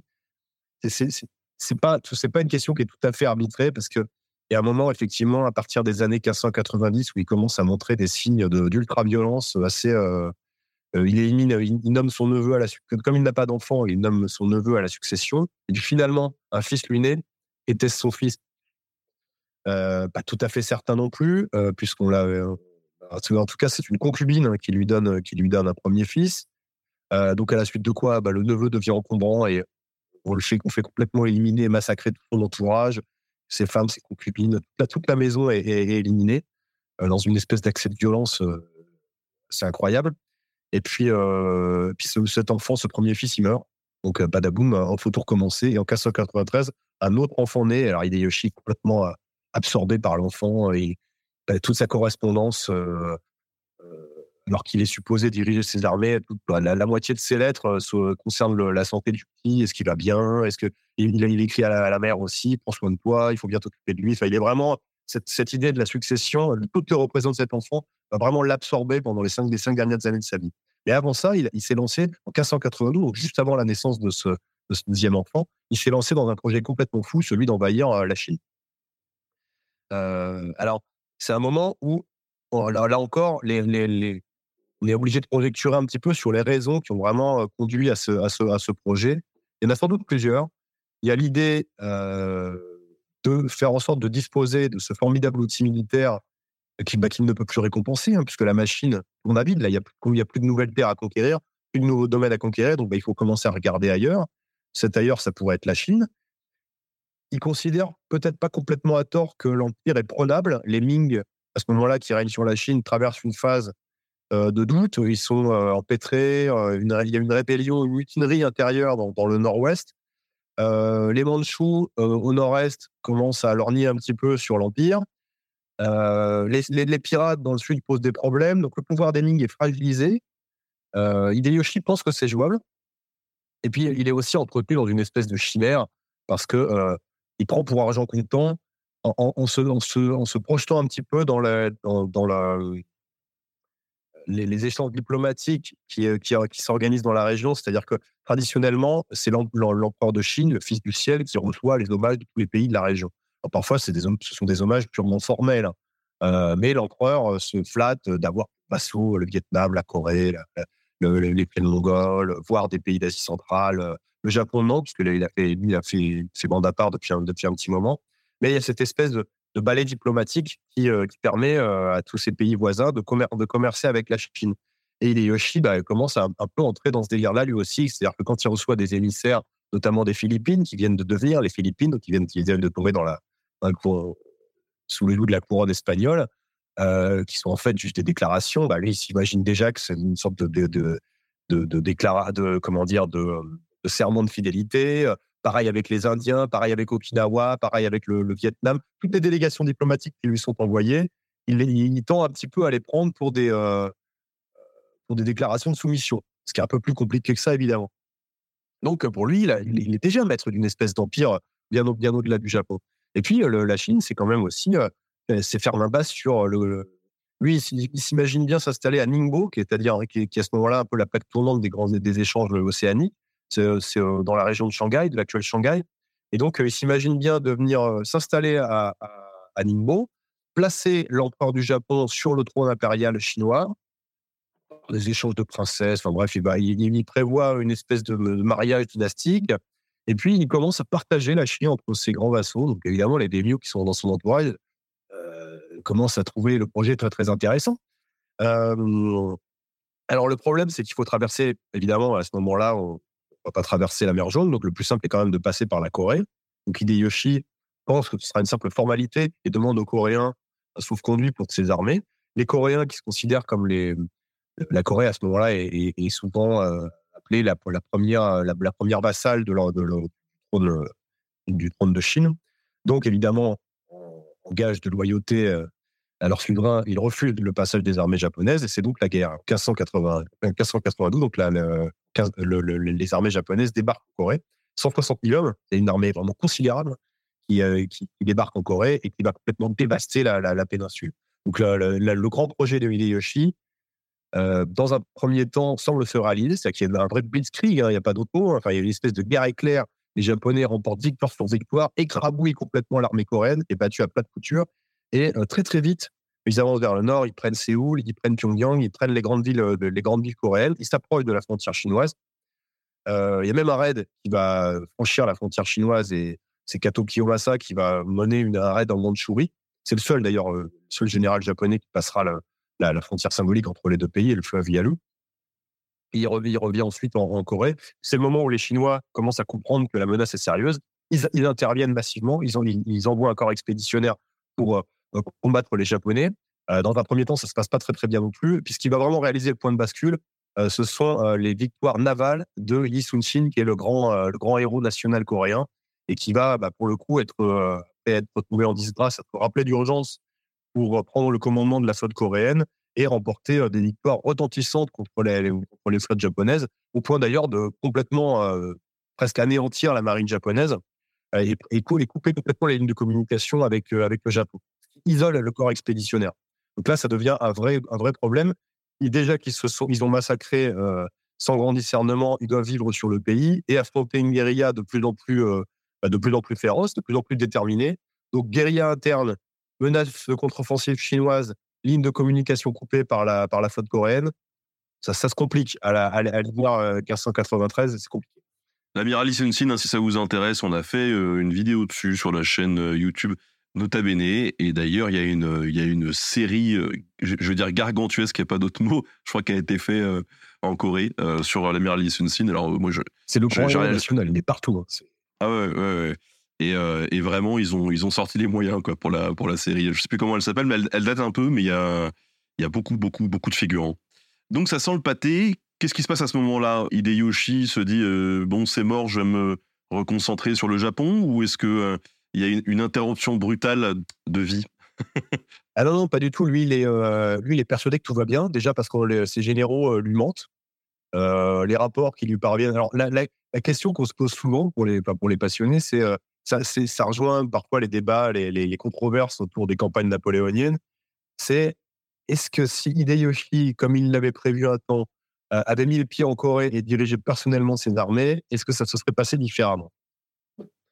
Mystère et boule de gomme, on le on, le- saura jamais. Euh, le fait est qu'il ne vient pas en Corée et les rapports qui lui parviennent sont très biaisés. Euh, il y a deux écoles qui se forment assez rapidement. Une, on va dire une école belliciste, on va dire les faucons euh, qui veulent poursuivre l'offensive à la première occasion, rétablir les liaisons avec, avec l'archipel, attendre du renfort et relancer l'attaque dès que possible.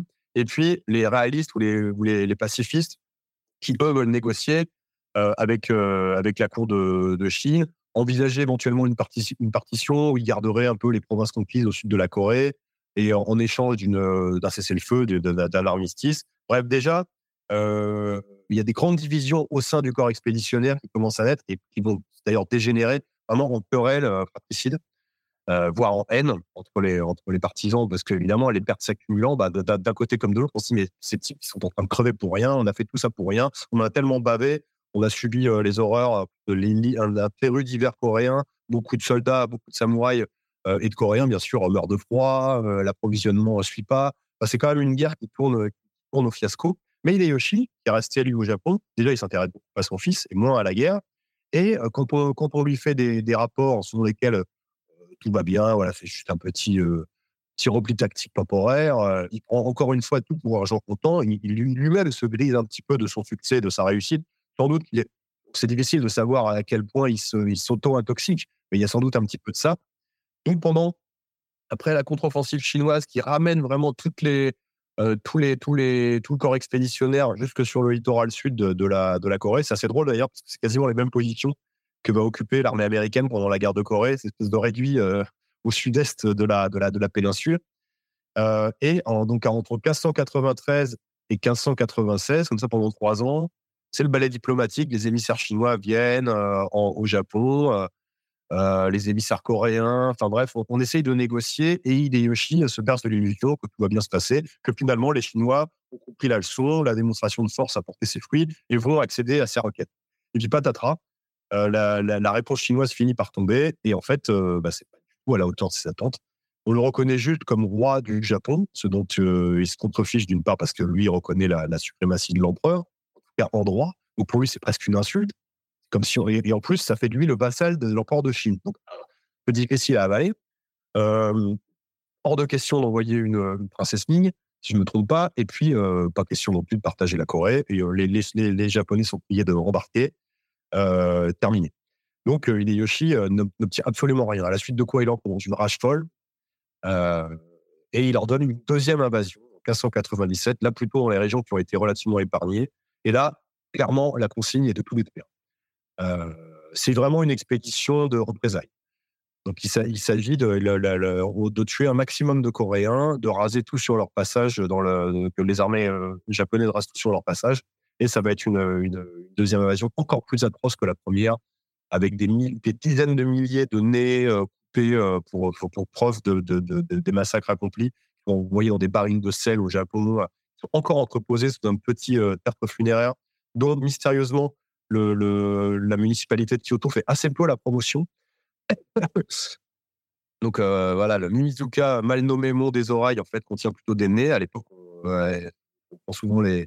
euh, faute d'avoir le temps de couper les têtes puis les oreilles, on prend les nez. Euh, donc c'est vraiment une, une et une destruction atroce qui s'ab- qui s'abat sur la Corée, auquel, fort heureusement pour tout le monde, est mis fin. euh, enfin, la, mort de Hideyoshi va mettre un terme, puisqu'il meurt en septembre 1798.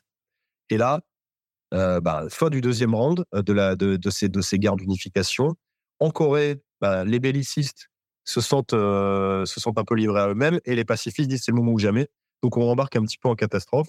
Là encore, euh, ça va se faire, euh, ça va nourrir plus tard les, des, haines et des rancunes qui vont être soldées euh, deux ans plus tard à Sekigahara.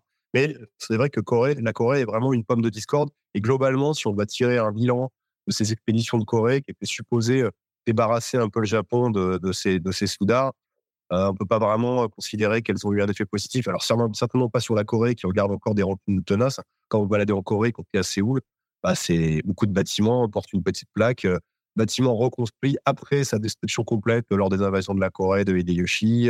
Ici, ça va être des monuments avec des, des piles de cadavres, des fosses communes, euh, la mémoire de Lee Sun-sin, les séries télé et les films qui montrent les Japonais en Asie. Hein, qu'en plus, avec l'analogie de la Seconde Guerre mondiale, c'est pas difficile. Donc, on les, les- il y a vraiment encore une, un imaginaire qui déploie autour de ces invasions euh, et du Japon par extension, très, très, euh, comme on peut l'imaginer, euh, très négatif. Hideyoshi meurt en 1598. Et là, on imagine que de nouveau, ça va être un, jeu politique qui se met en place. Tu nous parlais tout à l'heure de Tokugawa Ieyasu, qui soutenait euh, un des fils d'Obu euh, euh, Oda Nobunaga. Donc, euh, qu'est-ce qui va se passer? Alors en 1598, Hideyoshi disparaît. Il a fait jurer sur son lit de mort à tous ses grands princes euh, d'assurer la régence euh, en attendant que son jeune fils, hein, vous vous souvenez, il est né en 1593, donc, euh, voilà, que son fils soit en âge de régner. Autant dire que ça va prendre un petit peu de temps. Bien sûr, tous, ces grands seigneurs se sont empressés de signer avec leur sang voilà, des déclarations, renouveler les serments. Mais oui, naturellement, on va attendre que Hideyoshi soit en âge de régner. Bon, on peut imaginer que la plupart sont assez sceptiques dans cette perspective. Et le plus sceptique de tous, sans doute, c'est Tokugawa Ieyasu qui se dit, bon voilà, moi, clairement, dans ce conseil de cinq régents qui ont été nommés, je suis de loin le plus puissant.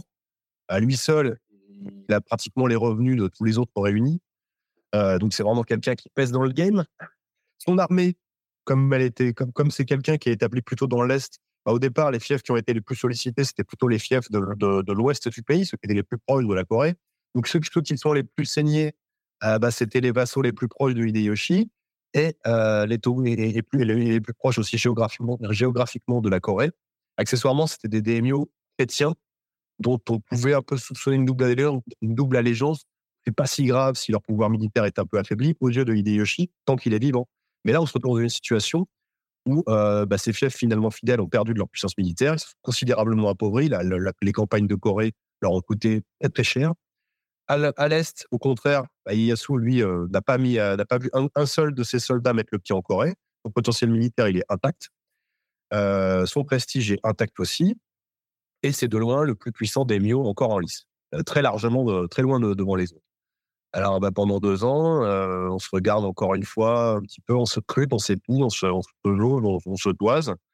Euh, l'un des régents le plus influent après Ieyasu a la bonne idée de mourir en 1599. C'était vraiment le, compagnon d'armes de, de Hideyoshi. Euh, il meurt, et c'était aussi celui qui avait été nommé en qualité de tuteur du prince Hideyori. Donc bah, là encore, ça fait le ménage en faveur des Tokugawa. Et bah, en 1560, en, qu'est-ce que je dis, en 1600, euh, Ieyasu sent que vraiment euh, le moment est venu de, jouer sa propre carte. Mais comme il est malin, il a déjà servi Nobunaga patiemment, puis Hideyoshi à nouveau patiemment très longtemps. Donc euh, c'est quelqu'un qui, a, dont on peut pas dire qu'il euh, ne sait pas faire preuve de patience. maintenant, la patience a ses limites aussi. Donc là, il sent quand même que les astres sont alignés en faveur des Tokugawa mais euh, il va bien se garder de fournir un prétexte à ses adversaires qui pourraient justement l'accuser d'usurpation et attendre eux-mêmes une occasion, une opportunité de se débarrasser de lui. Donc il, avance un petit peu ses pions avec discernement et il attend que, le, que ses adversaires s'organisent et sortent du bois, ce qui ne manque pas d'arriver. Effectivement, la montée en puissance des Tokugawa finit par inquiéter et l'un des ministres de Hideyoshi, mais qui est un personnage qui est un bon administrateur, mais hélas, l'histoire va montrer qu'il est bien moins bon général, euh, un certain Ishida Mitsunari se met en tête euh, d'abattre le pouvoir émergent des Tokugawa et va donc euh, organiser une, coalition de seigneurs pour bah, contrebalancer, faire pièce à ces, à ces Tokugawa. Il leur tend une espèce de piège. à l'été 1600, un autre clan dans l'est du pays entre en guerre et donc ça contraint Ieyasu à quitter, quitter Edo, pardon, à quitter Kyoto pour regagner son, son, fief, son fief à Edo pour écraser cette rébellion qui est en fait une diversion. Pendant cette rébellion, euh, le Inishida Mitsunari, donc euh, bah, euh, comment dire, proclame le, sort du bois, rameute tous ses partisans et entre en guerre contre les, contre les Tokugawa. Donc on va vraiment appeler ces deux grandes alliances l'armée de l'Est, l'armée de l'Ouest. L'armée de l'Ouest, c'est plutôt celle qui est à la solde de Ishida Mitsunari, qui a été formée par Ishida Mitsunari. Et puis l'armée de l'Est, ce sont les partisans des Tokugawa qui on dit de l'Est parce que euh, bah, les, États des Tokugawa sont plutôt à l'Est et évidemment, les, les, ils se sont rapprochés des familles des environs et euh, ces, familles sont globalement plus enclines à suivre les Tokugawa. Euh, excuse-moi, question hors sujet entre guillemets, mais qui me vient comme ça. C'est pour ça qu'il y a Kyoto et Tokyo, capitale de l'Ouest, de l'Est, ou pas du tout?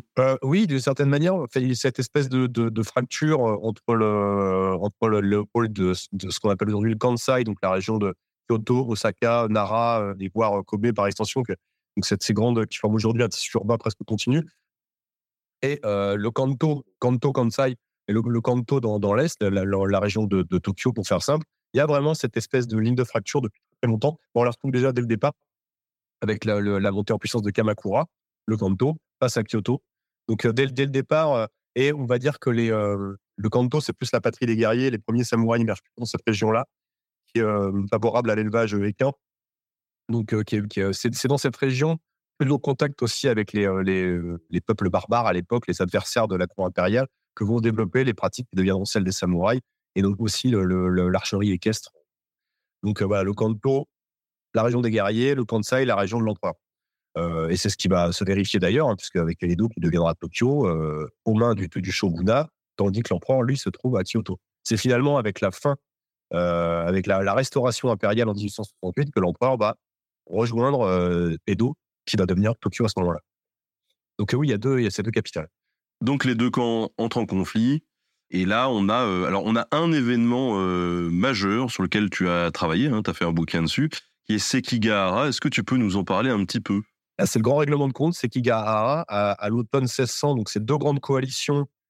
Fait, il faut bien imaginer que c'est un conflit qui embrase tout le pays. Donc il y a. Sekigahara, ça va vraiment être la, grande explication euh, à l'est de, de, Kyoto, là où l'essentiel des armées vont se, combattre. Euh, donc le 21 octobre 1600.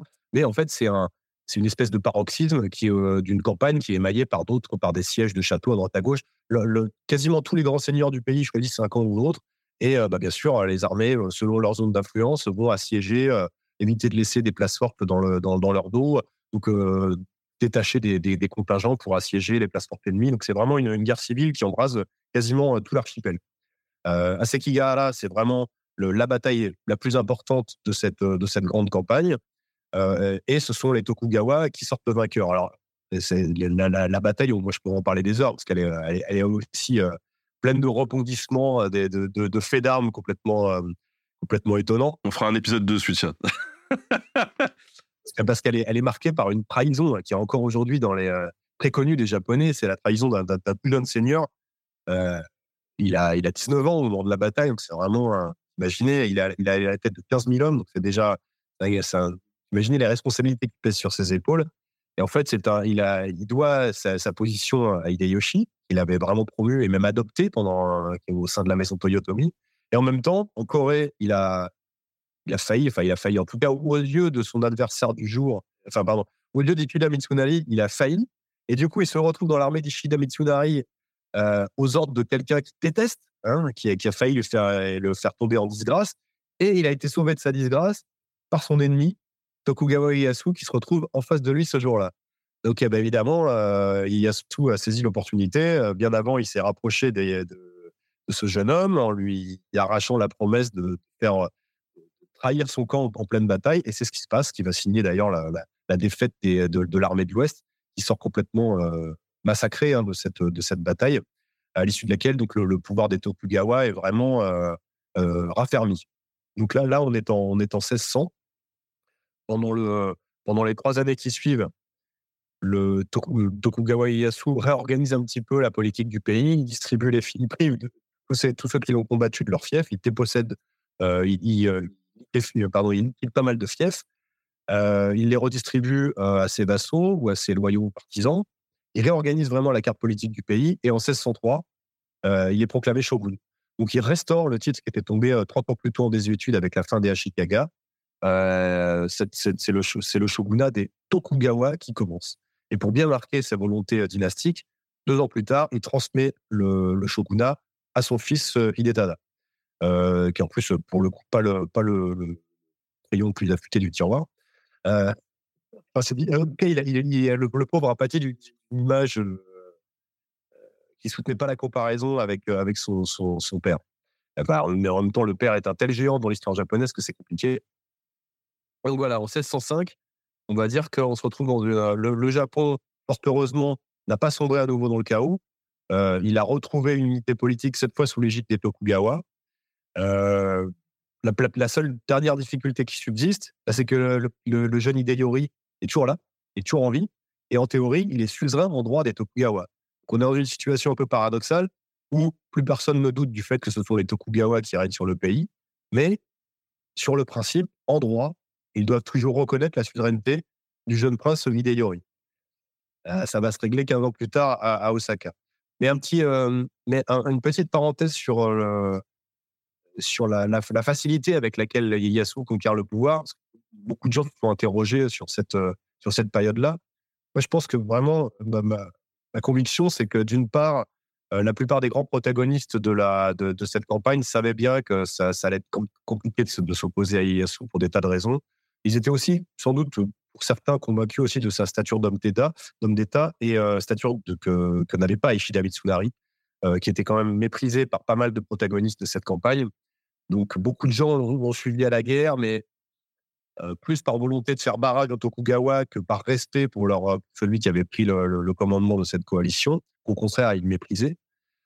Et puis, globalement, je pense que tous ces grands seigneurs avaient beaucoup plus à perdre à un retour au chaos plutôt qu'à un maintien du statu quo, en espérant que les Tokugawa, globalement, se comportent comme les Toyotomi l'avaient fait avant eux, c'est-à-dire euh, en les maintenant dans leur, euh, dans, dans leur, euh, dans leur domaine. Ce qui va être le cas, en fait, de ceux qui auront eu la bonne idée de choisir le bon coin au bon moment ou de trahir pas trop tardivement, on va dire. Euh, c'est le cas des Mori, encore une fois, hein, ceux, qui ceux contre lesquels Hideyoshi euh, combattait euh, au moment du coup d'État contre Nobunaga. Bah, les Mori, encore une fois, alors qu'ils étaient, euh, qui formaient les gros bataillons de l'alliance contre les Tokugawa, bah, ils vont survivre. Alors certes, on va couper en deux leur fief, ils vont perdre beaucoup dans la bagarre, mais euh, ils se maintiennent quand même sur, sur trois provinces, je crois, ce qui est quand même, ce qui est quand même confortable. D'autres vont, d'autres vont voir aussi leur fief considérablement amoindri, mais vont survivre. C'est quand même l'essentiel. Euh, J'aimerais qu'on fasse un petit aparté avant de continuer sur Shekihagara, parce que tu as bossé dessus, mais c'est un événement qui est aussi pas mal romancé.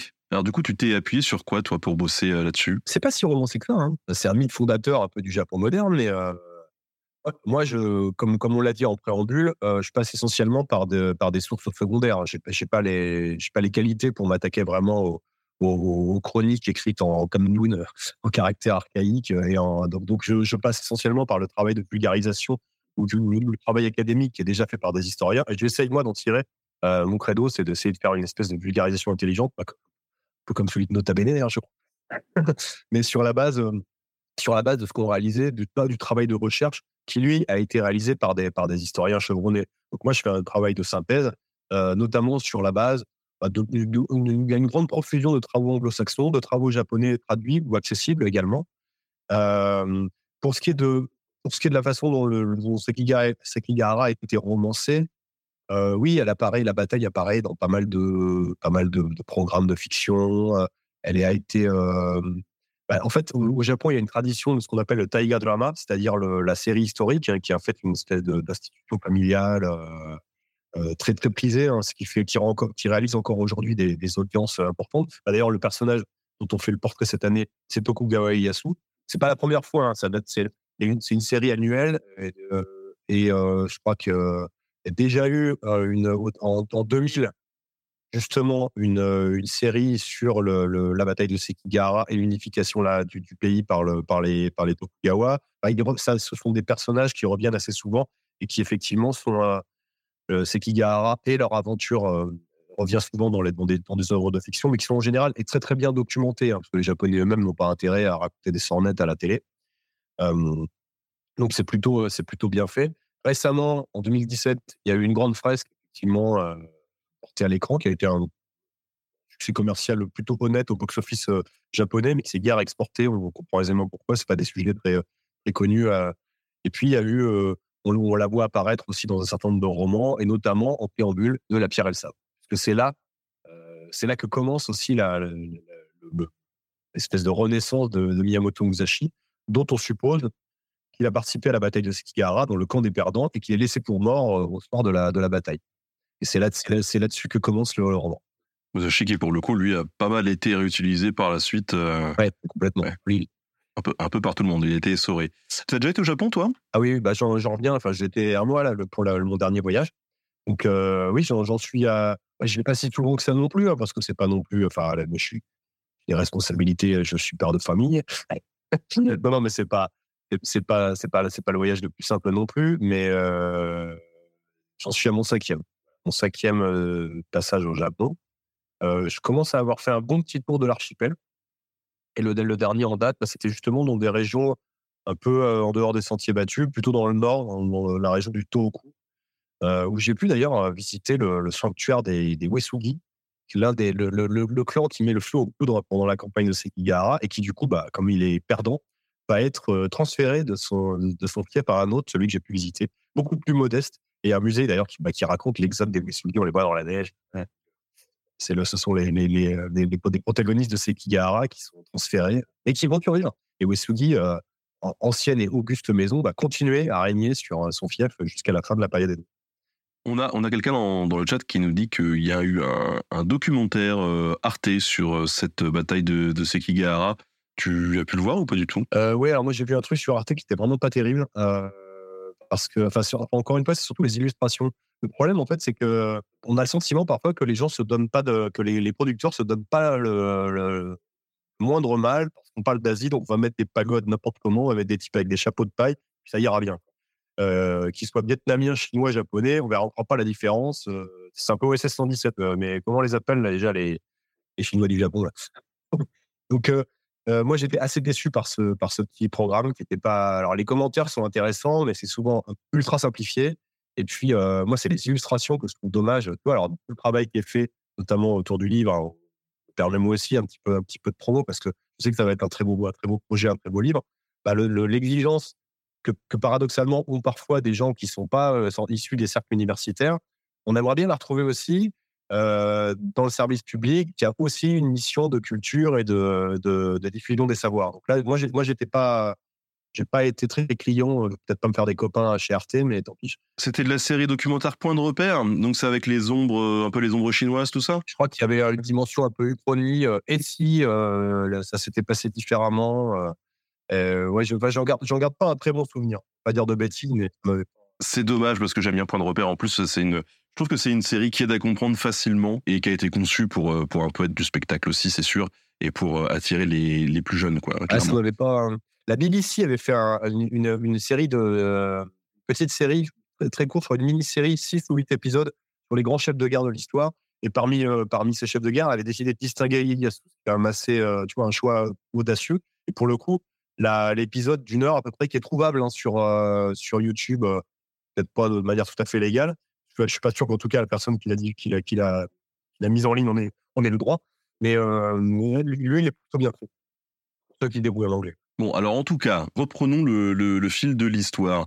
Tokugawa reprend le pouvoir, donc finalement, on a toujours le fils de Hideyoshi qui est dans le coin. Euh, qu'est-ce qui se passe concrètement? Quel système politique met en place euh, Tokugawa Ieyasu Alors on l'a dit, il, réorganise toute la toute la géographie. Alors autour de autour de son euh, de ses de ses provinces euh, d'Edo, il, place des vassaux. Il réorganise l'archipel de sorte à ce que le, le, pouvoir soit vraiment entre les mains des, de, de, de Tokugawa. Il fait en sorte que le alors que ce qui est arrivé aux Oda ne puisse pas lui, leur arriver à eux en organisant un système à plusieurs branches familiales qui peuvent prendre le relais en cas de défaillance de l'une d'elles. Donc les Tokugawa vont être apanagés en plusieurs, plusieurs grands domaines à travers l'archipel jusqu'à la fin de la période Edo. Donc on, aura les Tokugawa d'Edo, les Tokugawa de Wakayama, on, a, on, différentes branches euh, qui se chacune très très confortablement loties en termes de revenus. Parfois des seigneurs qui n'ont pas forcément des fiefs très très importants, mais très bien placés stratégiquement, à des carrefours, euh, des carrefours stratégiques, euh, le long des le long des grands axes, euh, des grands axes qui sillonnent le pays, ou à proximité de seigneurs à la loyauté considérée comme plus ou moins douteuse. Euh, il a fait en sorte qu'aucun, à l'exception d'un seul clan, aucun clan n'aura plus jamais l'autorisation de dépasser un million de coups de revenus. Donc c'est vraiment le, plancher, le, plafond, à l'exception d'un clan. D'ailleurs, ce sont les, euh, allons, sont les Maeda du, euh, du, du, nord du Japon qui s'étaient ralliés au bon moment. Et euh, d'ailleurs, on, fait, on, célèbre encore, euh, dans la, capitale de, de Kanazawa, on, célèbre encore le festival du million de koku. C'est assez resté en fait dans la, dans la, dans la mémoire populaire. Alors ça, c'est ce qu'on appelle les, les, les, les daimyo de l'extérieur. C'est ceux qui sont à la fois extérieurs euh, parce que leurs fiefs sont assez éloignés du centre du pouvoir et d'eau, ils sont aussi extérieurs symboliquement, ils sont aussi extérieurs aux décisions politiques. Alors en théorie, ils sont maîtres et seigneurs de plein droit sur leur terre, mais globalement, si le, shogun décide de, les, de les déposséder, il en a largement les moyens. Régulièrement, d'ailleurs, le, ces clans euh, devront faire face à des, à. Qu'est-ce qu'il organise aussi, Ieyasu il, organise très soigneusement le, le, le, nouveau pouvoir. Alors, c'est pas lui qui va le mettre en place, son ses successeurs. Ils vont mettre en place ce qu'on appelle le Santin Kotai, c'est-à-dire le principe de résidence alternée, un peu comme à Versailles. Euh, les seigneurs sont tous tenus d'entretenir une résidence fastueuse à proximité du château d'Edo et d'y séjourner euh, une année sur deux. Et bien sûr, comme ils habitent loin, ça coûte très cher de venir. Et en plus, pour être sûr qu'ils dépensent beaucoup d'argent, ils doivent venir avec une, une suite conforme à leur rang. Donc, si on est un seigneur très puissant, on doit venir avec des milliers d'hommes qu'il faut loger, habiller, nourrir tout le long du trajet. Donc, ça occasionne des dépenses somptuaires qui permettent de contrôler un petit peu le, le, trésor de, de, des éventuels rivaux. euh, qui est aussi mis à contribution pour une politique de, de grands travaux pour bâtir, bah, on va se, autant se faire plaisir, pour bâtir les châteaux de la maison Tokugawa, qui va faire bâtir la, dernière grande série de, de châteaux forts euh, japonais, Nagoya, Edo, euh, la reconstruction d'Osaka. Donc là, pendant, pendant tout, le, début du XVIIe siècle, Ieyasu euh, rebat complètement les cartes politiques, réorganise complètement la vassalité, la, hiérarchie féodale du pays, et euh, en tire vraiment ben, un Japon plus unifié plus que, jamais. Alors, on l'a dit, euh, Hideyori, lui, il est toujours vivant. Pendant une quinzaine d'années, euh, Ieyasu cherche un prétexte pour s'en débarrasser, qui vient pas vraiment. Enfin, il y a plusieurs. On sait pas. Je pense que pendant un temps, il imagine que les Toyotomi vont finalement euh, se rendre à la raison et accepter la nouvelle situation. Euh, là encore, ils, les, ils sont mis à contribution pour les appauvrir. Mais ça suffit pas. Ils se rendent compte que le trésor accumulé par Hideyoshi est encore très important. Que Hideyori, euh, finalement, bah, se développe, euh, devient un jeune homme, euh, un Daimyo qui, euh, qui est entouré de l'aura des, des Toyotomi. Donc, tous les perdants de Sekigahara n'attendent qu'une seule chose, c'est qu'Hideyori brandisse l'étendard de la révolte pour prendre leur revanche. Ça finit par venir en 1614. Et donc, bah, les, Ieyasu et son fils Hidetada mobilisent leur- leurs armées, font le siège de l'imprenable place forte d'Osaka, bah, qui n'est pas prise, hein, qui n'est pas prise de vive force, malgré le bombardement des, canons, malgré un siège qui, en, qui est mené par euh, 200 000 hommes. C'est vraiment une armée, euh, une armée extraordinaire. Euh, donc, ce siège se termine par une espèce de, traité de paix qui prévoit notamment l'affaiblissement, l'arasement des défenses extérieures de la, place, euh, clause qui est mise en, application avec euh, zèle et immédiatement par l'armée des assiégeants euh, est tou- toujours présente. Et bien, ce qui devait arriver euh, arrive évidemment six mois plus tard. On vient pour euh, terminer le travail. Euh, les Toyotomi se sont à nouveau soulevés en prétextant justement un non-respect des clauses, du traité. Et cette fois, bah, Osaka n'est plus en mesure de, de, jouer son rôle de citadelle inexpugnable. Donc, c'est devant les remparts d'Osaka que se livre la dernière grande bataille des, guerres civiles et qui voit la défaite des Toyotomi, à l'issue de laquelle Hideyori pratique le seppuku, donc s'ouvre le ventre, hein, le, le rituel. Sa mère aussi se donne la mort, son poignarde dans la gorge, et euh, les, ses, enfants sont passés au fil de l'épée. Donc, c'en est fini des Toyotomi, et en 1615, le pouvoir des Tokugawa est euh, désormais euh, sans partage. D'ailleurs, comme s'il l'avait, comme, comme si quelque part il, il avait un peu senti que son heure était venue et que le travail était accompli et que maintenant il pouvait partir en paix en ayant assuré la pérennité de sa, de sa dynastie. Et Yasu euh, meurt peu de temps après, en, l'année suivante, euh, il disparaît. Après, euh, après une, une vie extraordinaire. On arrive donc dans une période de, de paix, on peut le dire comme ça? Ouais, ah oui, complètement. Oui. Et à partir de ce moment-là, qu'est-ce qui va se passer? Est-ce que le Japon va pas se refermer un petit peu sur lui-même? C'est une période de paix. Euh, c'est une période de, de, de, paix pour les samouraïs en particulier. On aura quand même quelque temps des soubresauts, notamment des, des révoltes paysannes, parce que c'est aussi une période où, parfois la, production agricole va pas toujours suivre le développement démographique.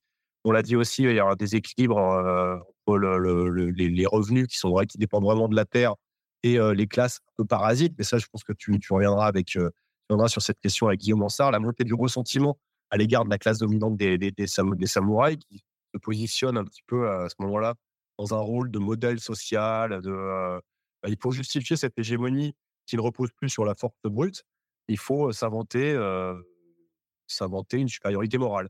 Donc, bah, c'est le moment où émergent tous les récits autour du Bushido et cette idée selon laquelle le, samouraï est une espèce de gentilhomme qui doit guider le, le, le menu peuple vers l'élévation. Et lui-même étant désormais un fonctionnaire un service du Seigneur, mais qui qui n'aura plus beaucoup d'occasion de briller au combat avec la fin des guerres civiles. Effectivement, c'est aussi une période de, de repli. Il y a un dernier grand soubresaut, c'est la révolte d'inspiration aussi chrétienne de Shimabara.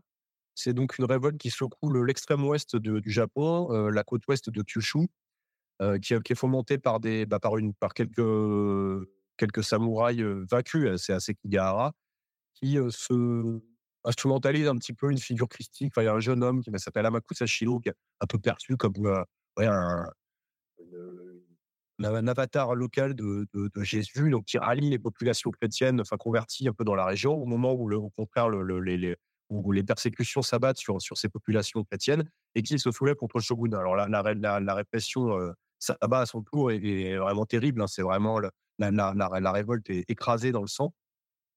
Ce sera le dernier grand soulèvement euh, jusqu'à bah, jusqu'au retour des guerres civiles au milieu du 19e siècle.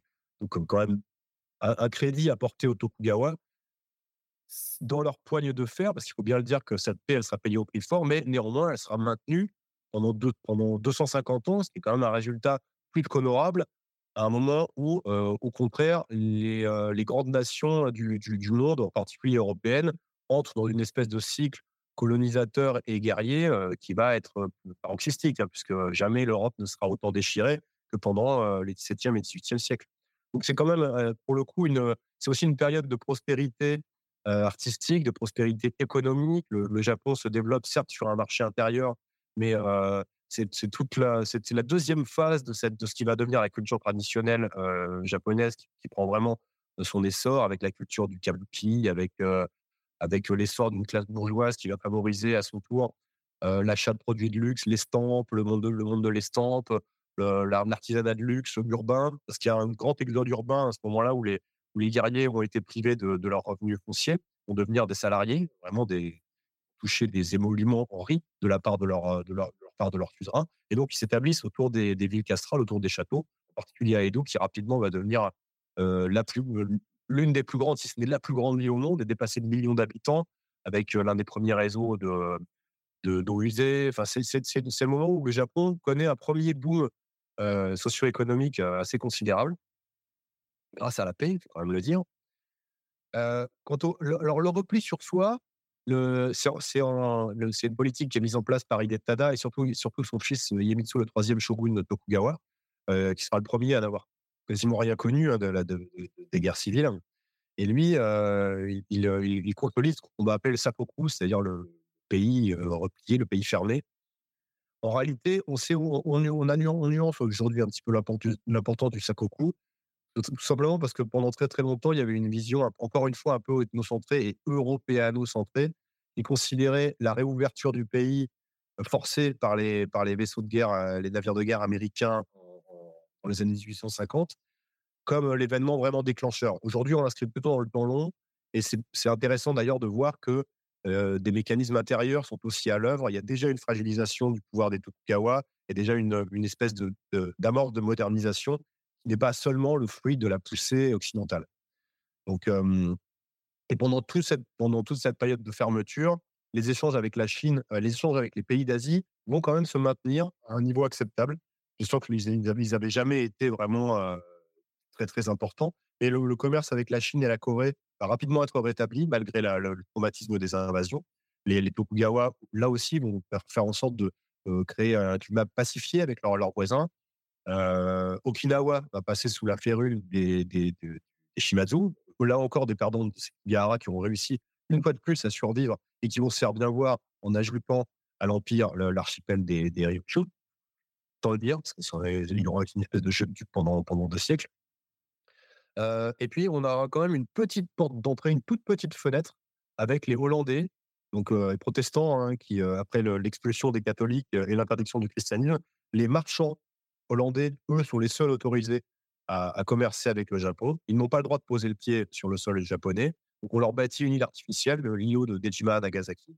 Euh, un tout petit comptoir à l'artificiel euh, euh, dans lequel ils ils se, morfondent un petit peu et voient comme une prison, mais c'est très lucratif.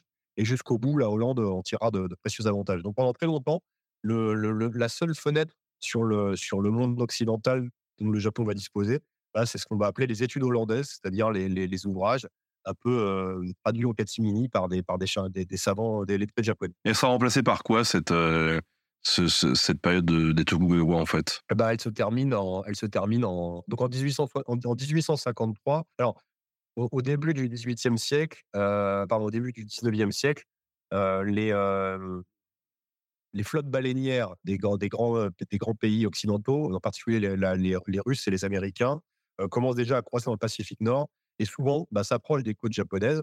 On leur tire dessus parce qu'en en, en, application des décrets du, du, shogunat, il est formellement interdit aux étrangers de poser le pied sur le sol japonais.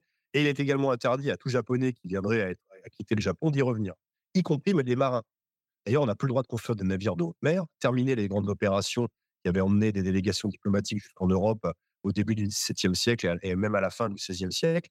Là, là on, on, se contente de caboter le long des côtes. Et ben, si par malheur des pêcheurs sont emmenés au large, ben, ils ont le droit de revenir au Japon, mais parfois ils font flouche à Taïwan, Formose à l'époque.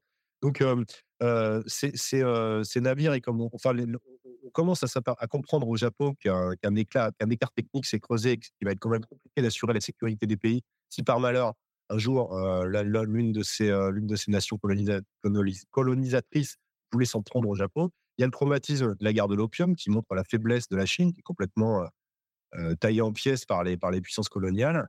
Donc, voilà, il y a un processus de modernisation qui s'accomplit et il va falloir passer par la, restauration Meiji au, cours des années 1850-60. Euh, les, paradoxes, c'est assez marrant d'ailleurs parce que ce sont les vaincus de Sekigahara qui reprennent le flambeau, euh, qui, qui, et qui, euh, qui, remettent le fer au feu, si j'ose dire, en exhumant la, en se disant bah tiens, puisqu'on peut, pourrait peut-être réaliser l'unité nationale autour de l'empereur, c'est le plus légitime. Il y aura deux courants chez les samouraïs.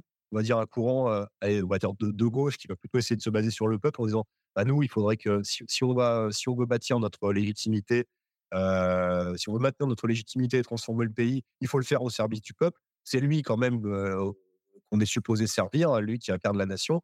Ceux qui diront, bah non, au contraire, celui qui incarne la nation, c'est l'empereur, et c'est lui qu'on va sortir du placard pour euh, moderniser le pays. Peut-être pour, pour finir cette émission, est-ce que tu aurais quelques bouquins à nous conseiller pour en savoir un petit peu plus sur euh, ces périodes-là, celle des, des, royaumes combattants, puis euh, de l'unification euh, du Japon Alors, l'un des, l'un des livres fondateurs en français, ça a été l'un des premiers bouquins de Pierre-François Souiri, hein, qui est un auteur, sans doute l'auteur de référence un peu sur ces, sur ces questions, qui, je crois, a figuré aussi au sommaire de notre, du, projet qui nous occupe. Oui. qui, qui, vient de publier une. Bah, c'est la mise à jour de sa nouvelle histoire du Japon, donc c'est, très complet. Voilà. Évidemment, c'est une somme globale hein, qui fait vraiment toute la, qui, qui retrace toute l'histoire de l'archipel. Mais l'un de ses premiers bouquins s'appelait tout simplement Le monde à l'envers. Alors, c'est la dynamique du, Japon, mais, du Japon féodal, je crois. Et c'est enfin, consacré vraiment à cette période de, bouleversement. Pourquoi le monde à l'envers? Parce qu'on parle aussi de Kujo, c'est-à-dire un peu l'inférieur renverse le supérieur. Les, contemporains ont parlé de cette période-là, on l'a qualifié ainsi. Ils se rendaient bien compte eux-mêmes qu'il y avait quelque chose qui n'était pas conforme à l'ordre traditionnel. Donc voilà, Souris fait référence à cette, à cette période-là et parle, décrit assez bien les mécanismes de la, violence et de la recomposition du pouvoir à ce moment-là. Ça s'appelle je vais vérifier dans ma bibliothèque puisque je suis pas loin. Pas vous dire de bêtises. Et le à l'envers, la dynamique de la société médiévale. Donc ça, c'est très bien. Et puis, bah moi, j'ai pas mal de, pas mal de livres anglo-saxons aussi. Je ne sais pas si les lecteurs sont, sont à même de le faire. Bon, oh, tu peux toujours en conseiller un ou deux. Hein, c'est, euh... Ouais, bah, euh, alors, il y a le, pour la période Edo, il y a une des références qui est euh, The Making of Modern Japan, Marius B. Johnson, c'est très, bien. Euh, qu'est-ce qu'on a là Il y a des choses. Il y a, des, il y a eu, pour commencer, pour les aspects vraiment purement militaires, il y a la collection des, des fascicules Osprey qui, sont, qui sont plutôt bien faits, bien documentés. Donc, bah, c'est vraiment du militaro-militaire. Ils veulent, ils veulent s'en tenir au mouvement des troupes. Mais sinon, bah non, il y a beaucoup, il y, a, il y aurait beaucoup à dire, hein, mais ouais, je pense que c'est. Ah bah, je vais, je vais pas, euh, je vais, je vais pas avoir l'audace de, de, vanter mes propres ouvrages. Mais, mais si, justement, c'est le moment. Voyons. ah, alors, moi, j'ai, j'ai commis un petit crépuscule des samouraïs. C'était mon premier livre, qui était justement un ouvrage de synthèse et qui, qui revenait sur sur le, bah, cette période de, de, de transition. Hein. On s'attarde spécialement sur les, les 15e et 16e siècles. Des samouraïs, c'est chez Economica. Et puis, bah, dernièrement, là, ça vient de sortir le mois dernier, une autre histoire des samouraïs, mais c'est pas vraiment sur la, enfin, c'est pas exclusivement sur la période d'unification. L'idée, c'est de parler de samouraïs, disons, un petit peu inédit. Alors, spiritualité, zen, sexualité aussi, c'est des angles assez méconnus. Et puis le thé, alors le, thé qui a été un instrument politique très important pendant cette période d'unification. La cérémonie du thé a souvent joué un rôle de pour fomenter des alliances dans le, dans le, dans le calme des pavillons de thé, dans la sérénité des pavillons de thé et la discrétion surtout des pavillons de thé. Donc le, le, le et le, les ustensiles à thé ont aussi été un instrument de démonstration du pouvoir. Donc c'est assez fascinant le monde du thé. Pour prendre quelques exemples. Voilà, bah en tout cas, n'hésitez pas à aller vous renseigner un petit peu sur le sur le boulot de, de Julien, à vous procurer euh, ces euh, bouquins qui seront très largement complémentaires de l'approche qu'on développe ensemble dans le livre Les Samouraïs, qui est actuellement en financement participatif. Vous avez le lien qui s'affiche dans le chat. Vous pouvez participer. Pour ceux qui écoutent ça en rediff, eh bien, jusqu'au 7 décembre, vous pouvez vous le procurer en version de luxe, version collector, avec tout plein de petits goodies autour que vous pouvez vous procurer également. franchement, on a fait du, très bon boulot. Il y a une très, très belle édition du Hagakure d'ailleurs, hein, qui est disponible aussi euh, dans ce financement participatif. Et puis pour ceux qui nous écoutent après le 7 décembre, écoutez, euh, rien n'est perdu. Hein. Si vous écoutez ça en 2024-2025, le livre sera disponible sous un autre format dans le commerce. Donc euh, voilà, vous allez chez votre libraire, vous l'aurez, vous le commandez, ou sinon vous allez sur les, grands sites de, de, libraires ou de e-commerce et ça sera disponible. Voilà, voilà, voilà. Julien, merci beaucoup pour ces deux heures en notre compagnie. Bah, merci à toi, Benjamin. J'espère ne pas avoir été, euh, de pas avoir trop assommé nos, auditeurs à, à, coup de, à coup de improbables. Ah non, non, je pense pas. Et franchement, on a eu, on a eu pas mal d'interactions et, ça m'a permis honnêtement de, de garnir un petit peu notre, euh, notre fil. Il y a plein de choses qu'on n'a pas abordées, donc honnêtement, il y, y, aura même de quoi se faire, je pense, euh, un de ces quatre, si tu le souhaites, un, un autre live pour qu'on discute d'un autre sujet. Donc euh, voilà, c'était très intéressant, nous dit euh, Athanasius, je vais arriver. Maski qui nous dit c'était top, merci à lui. Euh, Tagazin qui dit je devais aller bosser à 15h, je suis resté accroché. Ça, c'est. ça, ça fait plaisir. Voilà. On a réduit la productivité de la France. Voilà. Sur ce, salut, ciao tout le monde.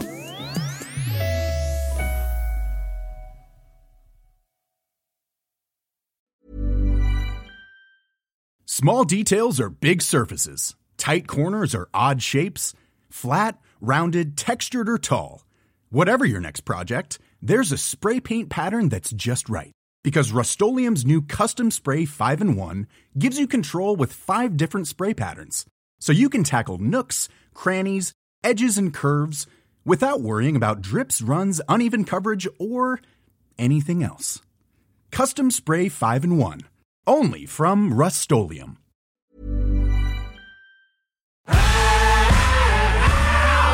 Si vous avez aimé ce podcast, vous aimerez aussi mon autre podcast, Callisto, dans lequel je vous raconte des mythes et des légendes. En attendant que vous nous suiviez sur Castbox, Apple Podcast, Podcast Addict ou toute autre plateforme qui propose cette fonction, n'hésitez pas à vous abonner. Vous pouvez même nous laisser une note et, soyons fous, un petit commentaire, je le lirai avec plaisir.